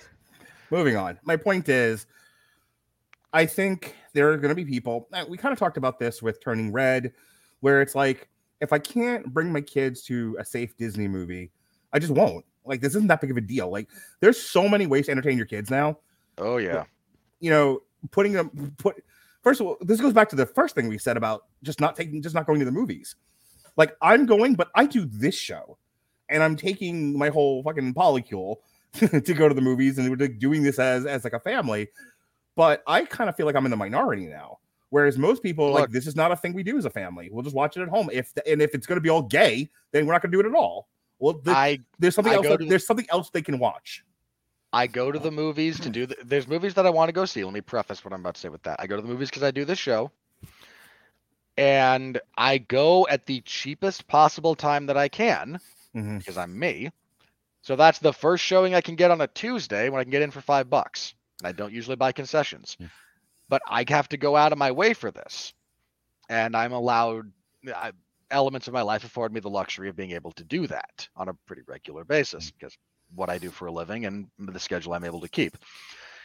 For a lot of people, if you have to go prime time with more than one person, uh, like you said, man, that this is a this is a pretty serious financial commitment here that we're Yeah. talking about. And again, if you're one of these people that's just like, I don't mind gay people, I just don't need them around my kids. Well, I'm not taking them to see the gay movie either. And that's what it's going to be like because I guarantee you, someone's like, oh come on, one element of this has one gay character. That that's quite enough for a lot of people. Which I'm Well, not. I'm not making the argument that that's good, bad, or indifferent. I have a personal opinion about it, but that's I don't feel the need to get into it. Um, my point is that is how people think. Yeah. and it's it's probably unfortunate, but moving on. Um, it's not going to hold week to week. It's gonna it's gonna it may be the number one movie of the weekend, or maybe it's Black Panther. It'll be between those two, and then um, it definitely won't be the Fabelmans. And then we move on to December second. Uh, I don't know. What do you think about Violent Night being the number one movie of the weekend? I'm rooting for it, but I Mhm. think it probably fall it, it the R I, rating. I is gonna- wanted to as well, but I if I It's had to put money on it, I'd say it wouldn't. It's an R-rated movie, man. Like that's just Right. It has no other hard row. competition though, and now we're three, four weeks away from Black Panther's debut. like I said, I'm rooting for it. It has a chance. It's an outside chance, but it has a chance. Right. Um the ninth, uh, we have Empire of Light, which no one's going to see. Father Stew, which no one's going to see, except if you go with your church group. And then the whale is getting a lot of uh, Mhm. critical acclaim. Go see the whale. And then on December 16th, this is a mid this is the middle of the week release, is Avatar the Way of the Water. Quick word on that. Apparently, that's not tracking well. That this is one of those things where, Oh. where Disney was like, we're all in on this. Here's all the chips, and they're already starting to, you know, panic. that this thing's not going to make any money. Well, we all saw the article that this movie has got to be like the third or fourth biggest money maker of all time to even see something Yeah. close to a profit. If it- This has got Batman v Superman problems. They gave Cameron literally the keys to the kingdom, hmm and, and, he's going to turn in a beautiful demo reel. Here's the problem. Is going to cost them a lot of Yeah. money. As a metaphor, it was like, here's you know, two hundred million dollars. Go make um Birth of a Nation. Okay, but it's but it's the year two thousand. You can't. Thank you. You can't do Birth of a Nation in two thousand. Well, I'm gonna. No, you know that's essentially what happened here. I'm not really necessarily comparing Avatar to Birth of a Nation. What I'm saying is gave like the world so When- significantly changed from when Avatar was released that it, it doesn't make any sense to do what they did here. when your movie requires a billion dollars to sniff profitability. Like, bear in mind, to sniff profitability, you need a billion dollars. Right. there's also the fact that it's three hours long, which we were talking earlier with the Black Panther that that was That part of the problem. It, it definitely, it's not going to do this movie any favors. And you what. Cameron has and Cameron, like other filmmakers, has been digging himself into a hole criticizing comic book movies and popular movies in general. So there have been a not- lot of people who've been getting pissy at him because the man doesn't know how to shut up when he's criticizing other. Let me so put it this way: Hang on, hang on, one- hang on, Alexis. Let me jump in here. There was a, a, re- a, re- a review we did earlier in the year, and I wish you had been on it for just this reason, because because I pulled it for TikTok for this reason. Roland Emmerich, good old dumbass toaster oven, Roland Emmerich, was like Marvel movies stink, and here's why. And this was in a long line of famous directors going Marvel movies stink, and we and me and Robert kind of looked at them like, never mind that, that, that they're saying it. Let's look at why they're saying it. And everyone's kind of doing the same thing. No one's listening to me. Here I am, famous director, Roland Emmerich, Steven Spielberg, Martin Scorsese, um, what's his nuts that did Kimi, Steven Soderbergh. All of these directors all putting out movies around the same time, and no one's paying any attention to them because no one gives a flying fuck unless you're a film person. Well, bear in mind, it also doesn't help that Disney has so much market power that Mhm. they use the MCU crap to deliberately qua uh, and they lobby. I mean, people don't like to talk about this. Part of the reason Scorsese doesn't like them, this is behind the scenes stuff.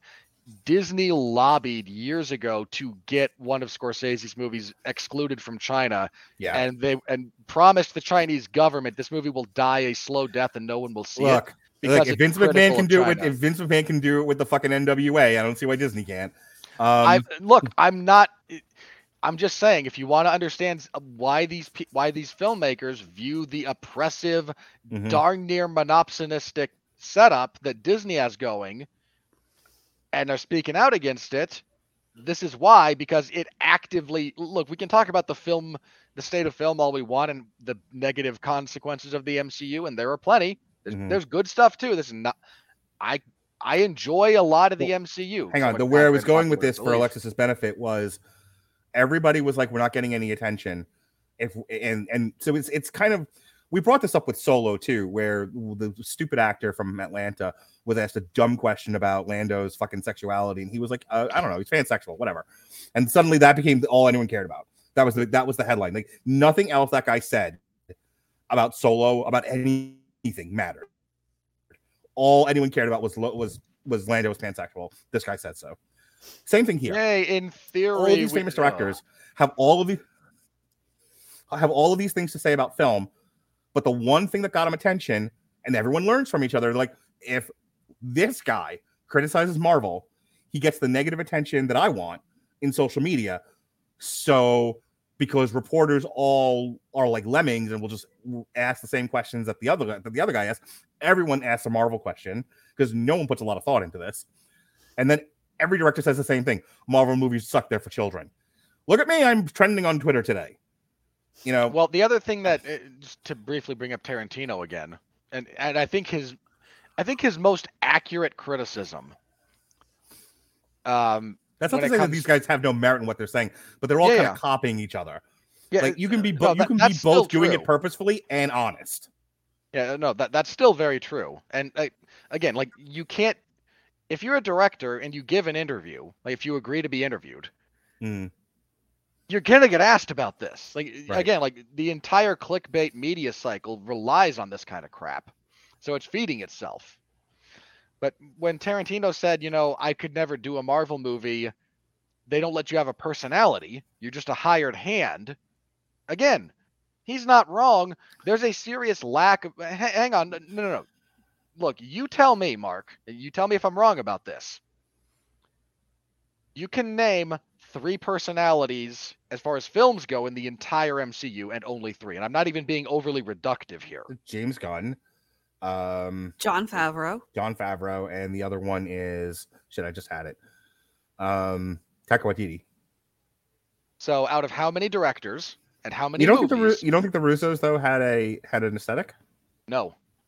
Okay, I'm not gonna argue with you about it. They made very big films, so maybe too Didn't hard we to discuss when we Look, reviewed man, I- Multiverse of Madness, Raimi's aesthetic working into the film? God bless him. He made it. He forced his way into that.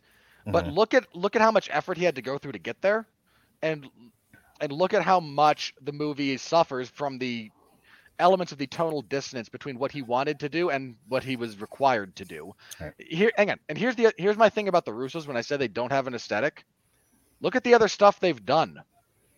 There's a degree of personality to it that is utterly absent from their MCU work, and Are that's you fine. actually going to admit that the Gray Man has personality? It's shitty personality, but it has personality. we It has drone shots. It has We- so many drone shots. they fly over, they fly over. All right, let's get through the end of this because we still have to talk about she said. Um, all right, so Avatar, it's it'll win its weekend, but it's gonna fucking bomb just based on the numbers that you quoted. Just yeah, like just based on the expectations you have put upon this and the Right. realities that it has to achieve, there's no way. The And fact the- is that anyone who was in love with Avatar when it came out does not care anymore about seeing it. The movie came out what twelve years ago? I was ago. gonna say they're also a hundred now. Yeah. Um, so the Christmas movies are I Want to Dance with Somebody, which I'm sure people will see it, but I don't think it's going to do big business. And then the other one is Babylon, which is getting mixed reviews, and we're going to review it here Um, God, I why is that movie three hours?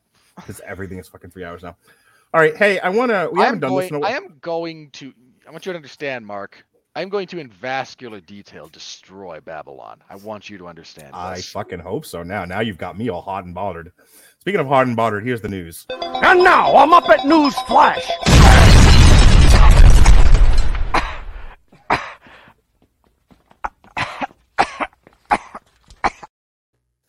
I don't get my way anymore.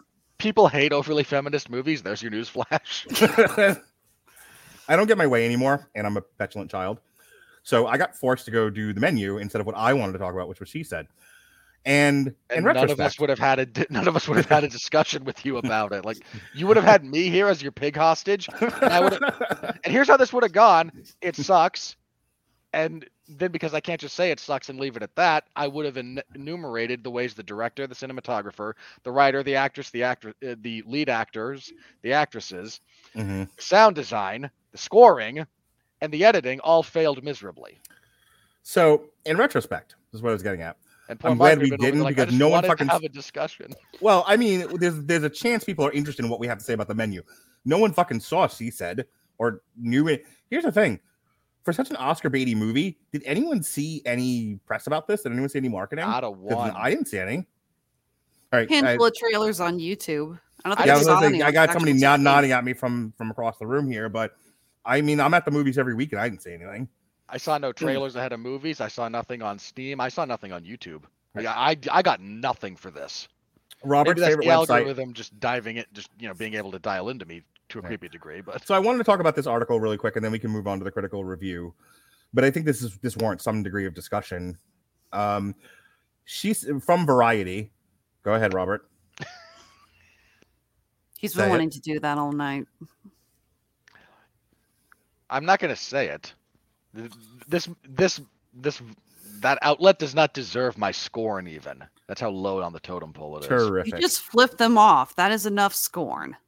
That's all She they said- get. They get gestures. She If you're, on the said, po- if you're on the Ollie Ollie podcast, you don't even know what I. Do. "I swear to God, you're the only person who says nothing and keeps saying nothing so that I can't get anything accomplished." but it's so fun. She said, "Bombs, motherfucker." Why aren't award season movies resonating with audiences? Because last year the fucking movies were like gay cowboys eating pudding, and people are fucking sick of it. Anyway, here's what They weren't even good. They Yeah. weren't even good. article says.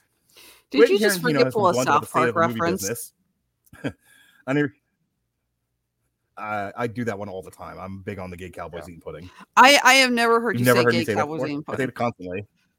Pretty frequent. Anytime Okay, he I do it all references an time. overly artistic film, he, he it's one of his go-tos. Yep. On a recent episode of the Directors Video Archives podcast, the man who helped usher in the golden age of indie film with Pulp Fiction and Kevin Smith declared this to be the worst Oh, era in Hollywood history. Well, you- Matched only by other such nadirs as the 1950s and the 1980s. Oh, fuck you, pal. No, no, he's not wrong. Okay, seriously. Oh my god, the 80s produced so many like fucking Stop, classics that we're now stop, stuck stop. With. Mark, why don't you just pull the article up onto the full screen because Robert's going to continuously interrupt you. Fair. So yeah, I can't even keep track of what you're saying anymore because I keep losing place with what you're talking about. Okay, hang on, Mark. Look, there's a lot of movies that came out of the age that I enjoy, deeply enjoy. I think what Name you were a- what you what you cut me off before I said was the 80s created a lot of IP that's still with us. That that's that that has value. That you can't run away from. Uh, can uh, look. So your argument is the '80s, the '80s contribution to ongoing cinema was much like the '80s itself, nothing but purely greed. Yes. That All right. that's all. Like, you can't name me a classic, artistically relevant movie from the '80s. I, like the defy money you. pit. I like And- the money pit. Again, that's your response to that. So pissed off. All you're doing is point. All right, moving on. Um, the good thing about being in a bad era of Hollywood cinema that don't conform are the ones that stand out from the pack. And that may be the case. The problem is that this crop of nonconformists may no longer have a commercial reason for existing, at least as theatrical Oh, oh, okay, okay. Hang on, author of this. propositions. author of this particular piece. She said is not a nonconformist film in any way, and that's that might the fact that your entire premise is so deeply flawed might be why you're still writing for crap like like no. Tarantino's point about nonconformity being able to stand out is well taken. If you then try to extrapolate towards well, she said, which is about as generic a tell-all dramatization as you can possibly find, is somehow nonconformist. You're this movie just treads the tr- the path that uh, Spotlight walked, which was well worn even then. This is not a nonconformist movie. Your entire premise is flawed. Uh, all right, takes you said a sternly made look at the pair of crusading New York Times journalists who knows Harvey Weinstein's decades of sexual harassment and assault. The film earned strong reviews and awards buzz, but the Universal Pictures bomb last weekend, opening to dismal 2.2 million from 2022 theaters. This ranks as one of the worst results for a major studio release in history. That's why we're talking about it. Just as, as, an aside, I saw it Thursday with my wife, and I, I have to say, like, it's a bit sleepy. It's a, it's very slow, and it's if you're into like procedurals in terms of investigative journalism, and you are particularly moved by the Me Too movement, I think there's something for you here. Just re- just rewatch Spotlight. you know, and uh, the other lady in who's in the movie Zoe something or other. Um, I think they did a fairly decent job of trying to shoulder the movie as best they could. The problem is, and this is you know, and we're, we're going to get to it momentarily. One, you know, when we were talking about it amongst our podcast friends, the, you know, the consensus among the among a lot of the guys is haven't have we not beat this to death? And this goes to lag. And, and I want to make a point of saying this because people act like films are like apples and you just pluck them off the fucking tree. Like, no, this shit takes time. So this thing gets budgeted, this thing gets, you know, budgeted and greenlit and shot and then edited and then released. Th- that, that could take years. Could take a year or two. does. So by the time it finally reaches theaters, the world in which it was greenlit may have changed significantly by the time it hits the theaters to where your audience is now gone. Your audience has now moved on from this particular topic. You assume when you here's the thing, it's not an unheard of thing and it's not an unreasonable point to make that people are still going to care about sexual harassment in 2 years. That they don't speaks to our fucking culture. Oh, women. stop that. Um I'm sorry, proof is in the fucking pudding. Like it's like No, it's no, like, no, no, they have like this are- fucking collective like whoops, my bad. And then it's like turn the page, it's like, yeah, we're just go back to normal now. It's fine. You are conflating two very different things. Go ahead. You are unfairly conflating one's desire for entertainment with how one lives one's life. hmm But I think the point that Because was made, in were- in hang the- on. the- hang on, the point If that was made in our group chat, which I think is shared by a lot of people, is that people they know this exists out there and they don't want to see it in their in their entertainment. They don't want to see us an enter. They don't want to be entertained about it. If you use sexual, if you use sexual harassment as part of your story, people will go mm. along for the ride. If your entire story is, "Hey, remember Harvey Weinstein?" No, we don't like to forget the troglodyte. Let him die miserable and alone in prison. I'm gonna so let's give Alexis to who is currently being standing between two angry white men yelling about sexual harassment and get her take on so far what this article is saying and the fact that it bombed and just you know what are some of your thoughts, Alexis? Was about to say, I was like, why did I stay on? You two seem to be having, I seem to have this well I, I don't honestly I don't know why you attached yourself to our little date here, but you're here, so please be a part I asked if you wanted me to stay. You said you wanted me here. Go on. Sorry, you're the boss. I do what you want, okay? I would like you to answer my question. That's what I would like. All right. Firstly, I'm just going to say I think this movie would have done a lot better if they just released it on Netflix. Fair. Would have generated a lot more buzz and a lot more traffic. I would guarantee. I agree. that. Mark, I believe I, I can't remember which one of you said it, but when you said something to the effect of people don't want to see movies about things that are still going on or I- they're that recent. my uh, i think the way i phrased this when i said this initially was people are very unlikely at this point to go see movies about newsworthy events that they actually lived through Okay, I disagree with that. But I do think that people are not interested in paying money for a ticket to go see a movie about something that is still very relevant and we're still dealing with the fallout and the repercussions from it. It'd be like going to see a movie about the January 6th insurrection or the start of COVID. both of which you know are coming in 2024 and 2025 respectively of course. There is an audience for recent history, but I don't think that audience is going to pay movie tickets. I think this is the kind of thing that would be better on streaming services. I think it would have been a lot better if they had done it like that. I mean, I'm just going to say this.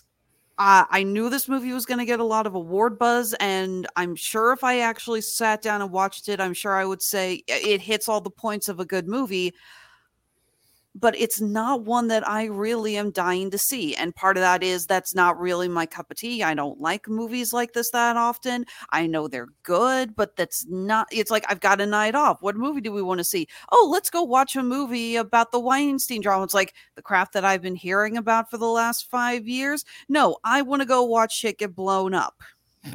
So I want to read this paragraph here. Privately, studio executives point to a number of culprits. They say this year's awards films are too arty, probably true too depressing, Not that near- was last year. too lacking in A-list talent to convince crowds to show up. okay you people this is to the studio executives okay you people have gone out of your way to kill the movie star as an entity and now you're bitching that you can't get people to go see movies because there are no movie stars You and they note that there have been success stories earlier in the year, notably Elvis, which was aimed at adults and earned an impressive 286 million globally. Everything Everywhere All, all at once, a multiverse head trip that was racked up 103 million worldwide, while being perceived as artistically bold. But those films didn't have to compete with the glut of other prestige fare, which could be further fracturing an already shrinking audience base. One that may be very wary, wary of hitting up cinemas during COVID. This is all stuff we've said before. okay and also can we stop with the people are wary of covid thing can we just stop with this I'm actually going to agree with Robert on this one. I know that we're not totally out of the plague yet, We're not- But- look it's endemic there is no getting rid of it but the fact is that the people who go to the movies nowadays are not scared of the plague anymore. here's what I'm gonna say. I'm, you know, Alexis's point about I the the end of the article, and I, I closed the thing, but basically the, the article's conclusion was if you can't get people to go to the movies to pay for this stuff, they're just not gonna put it in theaters anymore. When you look at the best picture nominations from last year, there was Gay Cowboys Eating Pudding and a whole bunch, and a lot of this stuff was on streamers. There was the I deaf movie. There was the there was the one with the even deaf. won last last year I was the like, there of was the the one with the dog. the Power of the Dog, which was Netflix. You have the one deaf movie Coda, on that was Apple TV. right Okay. Yeah, I think won? they said majority of them were actually released on streaming as opposed Right. to released straight to theaters.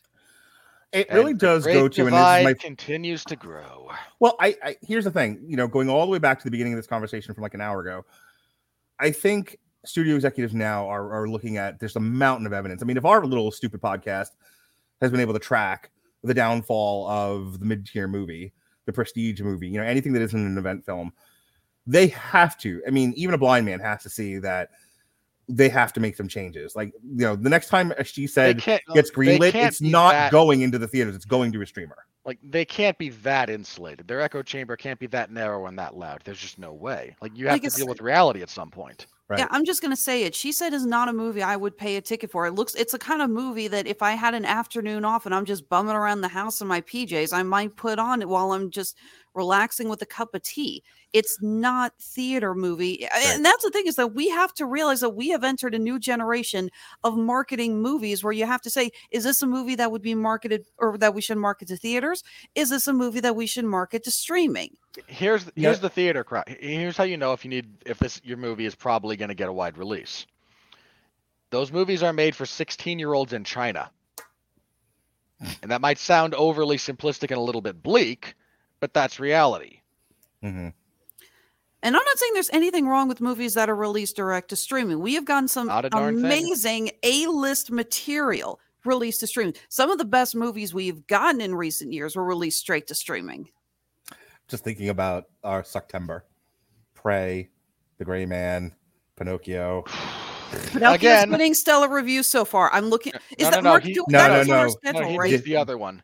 Disney's Pinocchio. Oh, oh, oh, God, that that. Hey, look, they're not all winners. They're not all winners when they're released in the theater either. And Yeah. yeah, look, look, Gray Man sucked. Disney's Prey- Pinocchio sucked. Disney's Pinocchio sucked. Prey had a metric ton of issues that people were too afraid to acknowledge. Mhm. Um, Hellraiser. Anyway, all right, Had its ups and downs. let's I go say ahead. Hellraiser had more ups than downs. Let's go ahead and do the critical. Whoops, uh, I've forgotten how to podcast. Daddy, remember those days? Remember that, Robert? Daddy, Daddy, I've forgotten how to podcast. But listening, I've been listening to some of our old shows where where where Ronnie and Jesse would suddenly go, we decided that my kids were suddenly British. Huh. that was Remember when we used to have fun? Remember?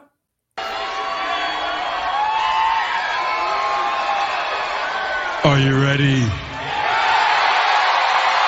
No! I said, are you ready? No, God! No, God, please, no! No! No! No! All right, the critics loved it. The audience was like, yeah, it's fine. 90% versus uh, 78%. that's about right. Uh, Well, its social commentary relies on basic ingredients. The menu serves up black comedy with plenty of flavor. I fucking hate the people who write on this site. I really I was do. gonna say that. Okay, I thought that All the food puns, they're all coming. uh the tick bird uh, prepare for the tick bird reviews gentlemen prepare for all the tick birds I'll go get my shotgun. Rendy Jones of Rendy Reviews, bolstered by Seth Reiss and Will Tracy's engrossingly clever script.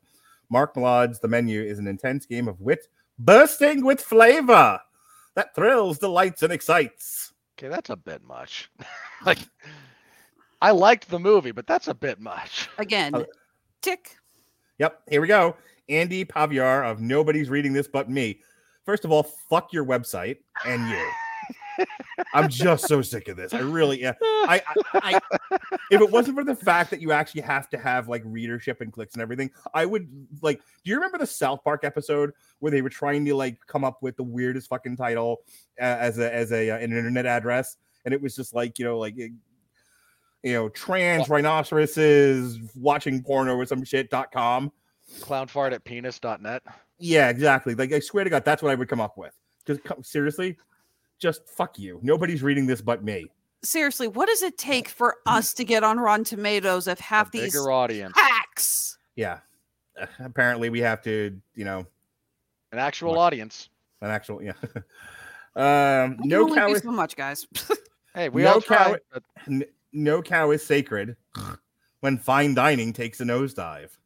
how is that a sentence? How is that a review? You, there's a reason nobody's reading this but you, you self-masturbatory chat. I, I, I seriously do not get. I mean, are you trying to sound like Confucius? If he had put Confucius say at the beginning of it, I would not. I wouldn't have read it. I'd, I'd have accepted that. Jeff Mitchell of Art House Film Wire. The men. That's just words. That's just words in a row. The menu is a smorgasbord of surprises. Chances are you'll gladly pick up this cinematic check and add a generous tip to boot. You could not possibly have stretched that metaphor any further. Gentlemen, if I may borrow a moment from our previous con- contributor, Dorian Price.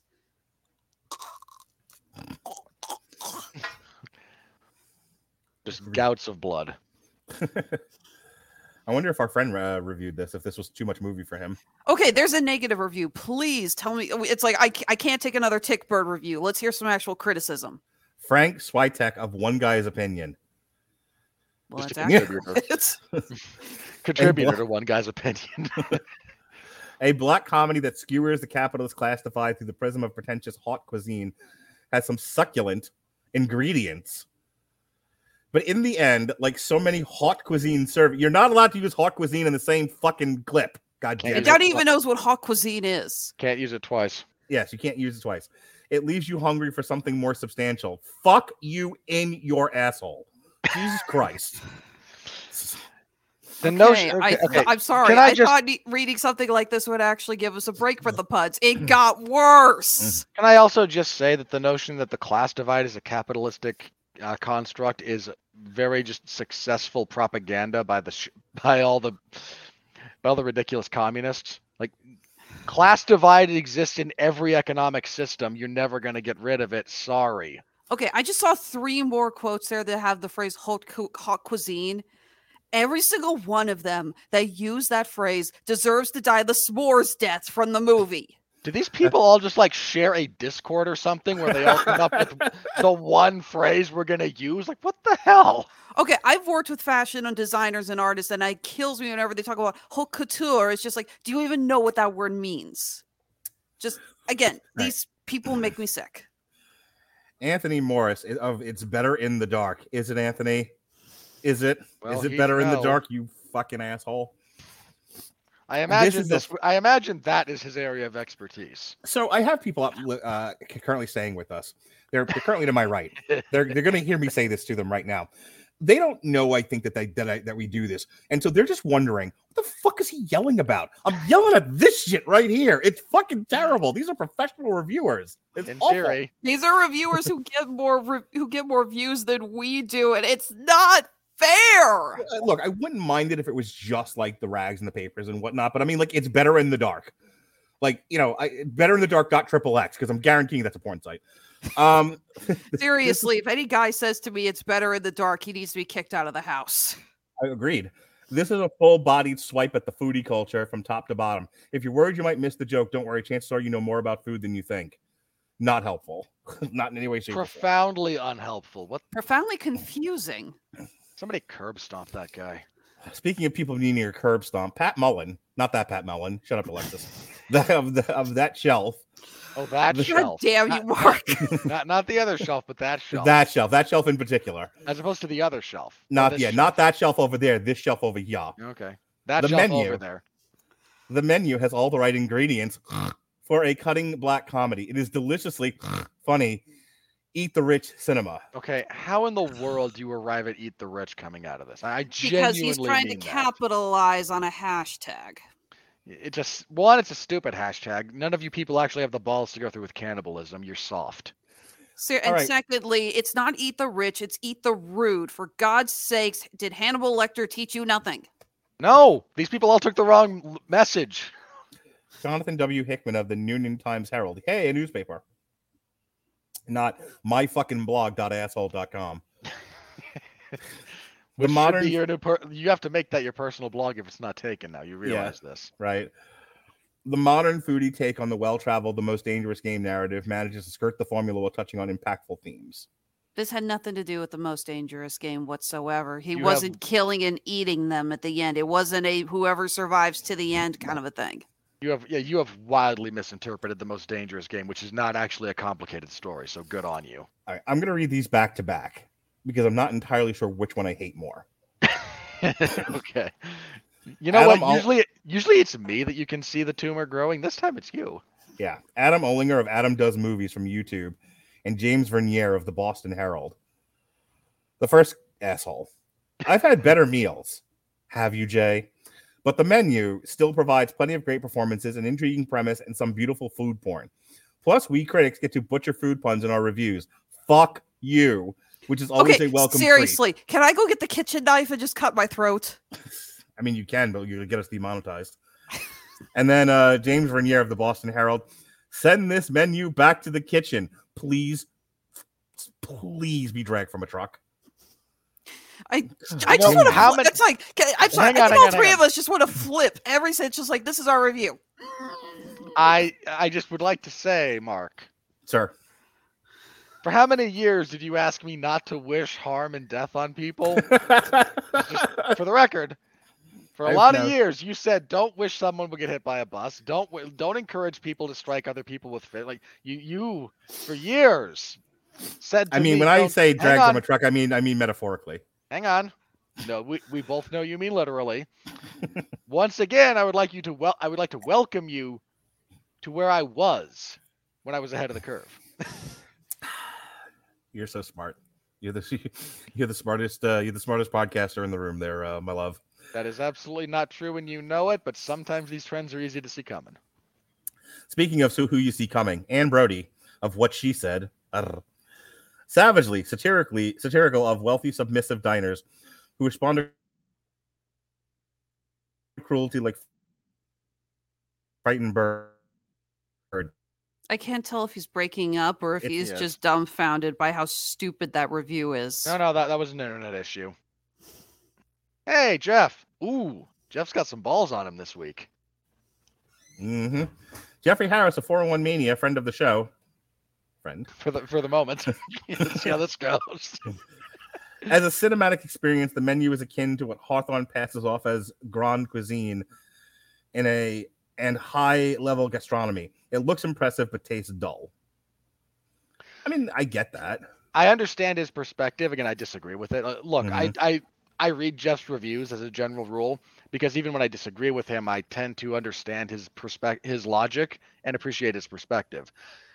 I I'm under- sorry. I just saw Kurt Loder up there. How is that man still alive?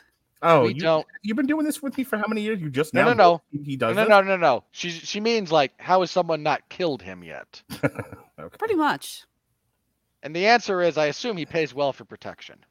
How does he have enough money to do that? I don't know. All right, we'll do one more of these, and then I'm gonna take drugs and see if I wake up in the morning. Um, let's well, see. let's hope. Uh, Kyle Smith of the Wall Street Journal, former newspaper, top critic. The Not gist being served here is perhaps too spicy for most. Fuck off. If you like your comedy as black as Squid Ink, fuck off. However, there was a lot to savor on this menu. Say it with me, Fuck everybody. Fuck Fuck off. off. God damn. You know, Kyle. if you le- if you left with one, like all you need is the blackest squid ink. That's it. you get the one. You get one, people, one. And even then, I would actually argue this isn't the darkest. Co- this comedy is not quite as dark as Squid Ink, which is quite dark when you use it in cooking. Like that's some. That's so black it almost has to sign a wa- you almost have to sign a waiver to use it. It's showing that you are not what's his face, that pretentious Anish asshole. Kapoor. Thank you. I was gonna say, damn it, if he says the joke before I do, I'm gonna be really pissed. All right. Uh, next weekend we got Strange World. Uh, we'll have Zachary Strobel back, who's uh, he's joined the cult. He's now part of the family. He's Uh, caught in. The, he is caught in the orbit of the black hole. um, Alexis will be here. Robert will be here. So Because uh, we'll nothing look at that. animated gets talked about without me. That is part of your contract. Um, and I then have the to week talk after that animation is and I have to talk girly shit. uh, the next part of it is Violent Night, which uh, will be Alexis, myself, Robert. Um, Is And Jason then- on that one? not at the moment, uh, unless he puts himself on. Though he might be mad at me now because I didn't agree with him. Um, Now I mean, it Monday just the seems like the kind of movie he would want to review. So Monday the 12th, we are instead of Tuesday, I'll be at a concert on Tuesday. Uh, the 13th, I'll be at Ginger and POD. But uh, so we're going to do DMU Hollywood, Guillermo del Toro's Pinocchio, and that'll be again Alexis, myself, and Robert uh, on Monday, December 12th. And then um, right before Christmas, another Wednesday edition of DMU Hollywood because I can't commit to doing anything on Tuesday. I might be getting tattoos with my wife. Um, so we're going to do Avatar, The Way to Succeed and The Way to Suck Eggs um, on December 21st. and it'll be myself, Robert, and David Wright. Um, you're not joining heard us for that that ex- one, are? I I say, how did you get? How did so we have a full review where you quote South Park, The Simpsons, and Ren and Stimpy? Oh, All no, in that, one that I got from a ministry album. The way no, Psalm no. 69, The Way to Succeed and The Way to Suck Eggs. Yeah, yeah, that that reference is way older than Ren and Stimpy, but Yeah. Okay, sorry. All I could think was the Happy Happy the Happy, Happy Joy Joy song. Uh, song. It teaches you to be happy, like he teaches your grandmother to suck eggs. suck eggs. Yeah, sorry. That's the that's the first time I ever heard that phrase. All right, and then we will end the year with Babylon, and that'll be myself. We'll end a lot of things with Babylon. Probably Robert's life or Yeah, that'll be just me. sanity. That'll be just be me and Robert gently stroking each other off. That'll be great. Just the way this church show was intended. it will be none of those things. It'll be all of those things. Um, speaking might of all be, of the, might be me requesting a full blown immolation of Margot Robbie though. leave her alone. Stop pushing death on that poor, poor woman. No, right. As far as what's going on, um, this week and next week, uh, we kick things off with Jesse had a review of a Garbage Pail Kid comic, for sure. Alexis and Zachary reviewed the wonderful seasons of Mickey Mouse. We uh, re-aired our review of Moana. We re-aired our review of Moana tomorrow. Um, we've got my son and I are going to do a commentary track for Paul Blart Mark Mall Cop because he saw the trailer for it and thought that was hilarious and thought, yeah, this looks, this seems fine for Thanksgiving. I'm um, sure he's gonna have a blast. On the 25th, good old Black Friday. Uh, speaking of Black Friday, we're going to re air the Everyone Loves a Bad Guy for the Wizard of Oz, a Thanksgiving tradition. Um, on the 26th, while uh, I'm going to be watching Survivor Series with all the people, we're going to re air one of our turkey shows, Anthrax, Stomp 442. One of my friends had the audacity to say Stomp 442 wasn't a bad uh, album. I threw him out of my house and I kicked him in his ass.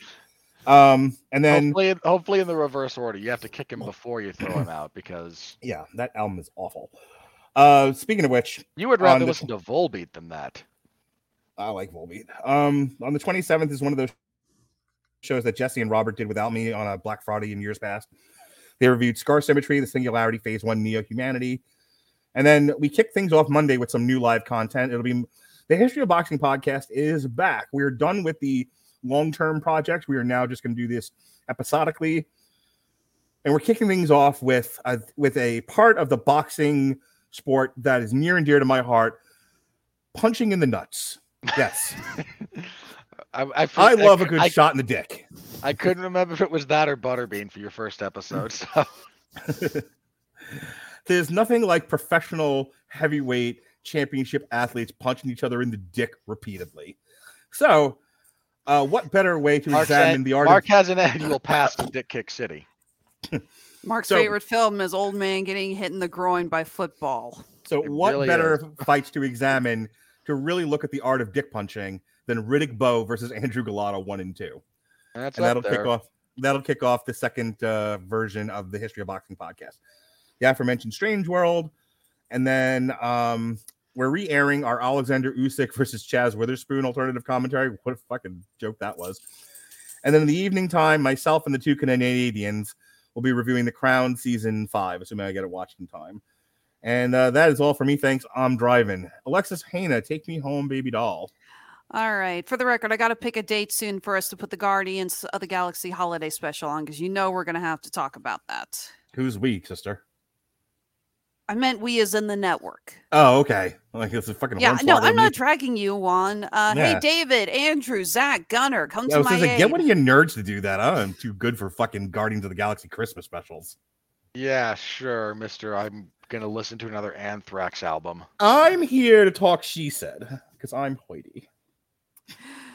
All right. So Sure yes, hope okay. So yes, I got to pick a date that we've got open on the schedule, and I will con. I I will light the nerd signal, and they will come. He certainly will, Ollie. Hey, speaking of nerds that haven't come yet, anyone um What? Anyone answer the call for it's just how quickly you said that. Anyone answer the call? What? For Wednesday. No, I, I put that thing out and you shared it on a million pages. Nothing for Wednesday, nothing for Cuphead. I don't know where the freaking Addams Family fans have disappeared. Are you actually to. watching that, Robert? Are you watching Wednesday? No. Okay, so what were you putting in the group chat then about it? I tried and I struggled and I stopped Okay. because at this point I don't watch stuff I don't want to watch. Right. I, I you set you. me. I set you free. No, no. Yeah.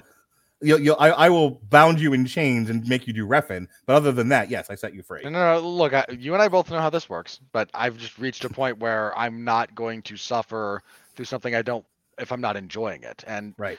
Or I- if you're not contractually obligated to do it for the network. correct, Well, that's but that's the whole point. He's that he's saying is I don't really do that to people anymore. I Not to myself, at least. and, and look, I can understand why people might enjoy it. It might have gotten better after the first episode. I couldn't tell you. I was struggling with Luis Guzman as Gomez. I don't like Fred Armisen at all. So I just kind of wound up bowing out of that one. And, you know, look, to those who do watch and do enjoy, Godspeed, party on. I get it. Just, I didn't.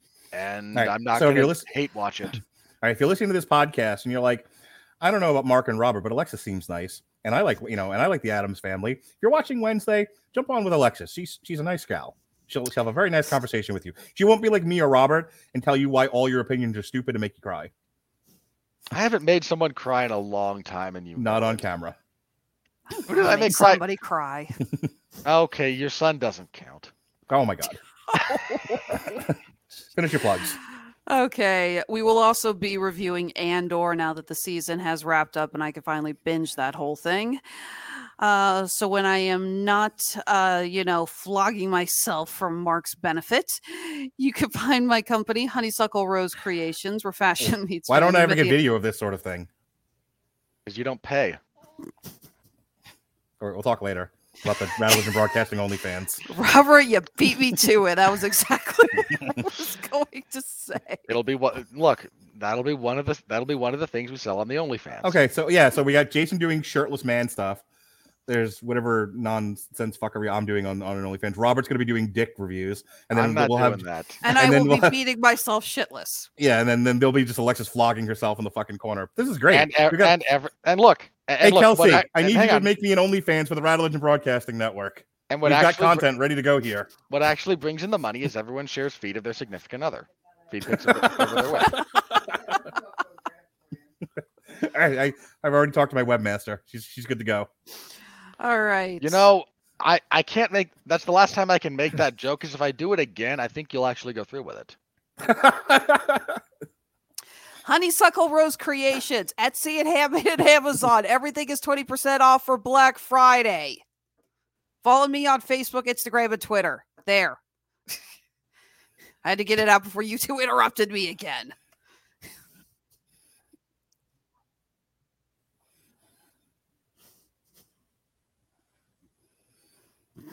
okay, you good now? Go ahead, Robert. Oh, okay. Uh, you're lagging pretty hard at the moment, Mark. Just for the record. Okay, just yep, go do your thing. All right. Speaking of things that I do that have sucked the joy out of my life, I cover professional wrestling a few nights a week. Uh, over at 411mania.com, AW's Dark Elevation on Monday, MLW on Thursday, WWE SmackDown on Friday. The MLW one for Thursday is set and ready to go. The WWE event this week is their pre recorded tribute to the troops, I believe. So I will be covering that when it airs. Um, that that'll be a show, I guess. And there is no UFC event this week. But last week I covered the event that lost its main event during the broadcast. Because uh, poor Derrick Lewis had some kind of uh, stomach illness, then he couldn't fight. So your main event became like instantly the worst main event in UFC history when Ion Cutelaba fought Kennedy Nzechukwu. So God yeah, bless you. he's Nigerian, you racist. I want that on my tombstone. He's Nigerian, you racist. That's one hell Did I tell you Kelsey epitaph. refers to me now as colonizer? I'm gonna get that tattooed across my pecs. Oh, for God's sake, Mark. You know what? Do it. I'm texting Dorian. You got out right at the, the perfect moment. You saved yourself. Um, but you can find me doing all of that. I host the 411 Ground and Pound MMA podcast, which apparently had some audio issues the last few weeks that I only found out about recently. Um, for some reason, my recording setup for that started defaulting to my webcam microphone slash speaker instead of the one here on my headset. And that one is just powerful enough and broad enough to pick up all the ambient sounds going on around me, including the aquarium at the back of the room. So you have an any- aquarium? it's Could Oh. see the dawning of the age of aquarium. The age of aquarium. So you've just had this lovely ambient aquarium water sound in the back of the last several episodes. Because I didn't know that that default had changed, and it was also a royal pain to change back. So that'll be hopefully fixed going forward. Uh, so you can, if you're interested in the wide, wacky, wonderful world of mixed martial arts, the 411 Ground and Pound MMA podcast is what I host. I record that Sunday evenings. So be on the lookout for that. Again, there's no UFC event this Saturday, but this coming uh, podcast episode, we will preview Stephen Wonderboy Thompson. Wonder Kevin. boy. What? If he didn't walk out to that song, I would have to throat punch you, just for the record. He'll be taking on Kevin Holland, so I'll preview that whole card. It's in Orlando, so they actually had to put effort into the event. So that's what you've got for me. I will be back here when we review uh, whatever we're reviewing next Strange week. world. Strange World. All right, folks. Thank you for. You know what I like about this show and the shows recently? Tuesdays has become like a you know like a date Like night. jazz, man. well, Tuesday, Tuesdays has become like a date night for Melissa, and sometimes she come, you know, she will come home at eleven thirty because it's a school night, and I put her on a curfew. But um, but you know, th- there's no there's no school this week, so she can be out like whatever. So I did the show, and I'm like, huh, I don't have to rush to the end of this now. We can just fucking talk. We could, dude, we can do another. We can do another thirty minutes. You just talk about whatever. You kept us here long enough when we had to discuss Black Panther. Was a lot to unpack with that. All right, speaking of unpacking, be well, be safe, and behave.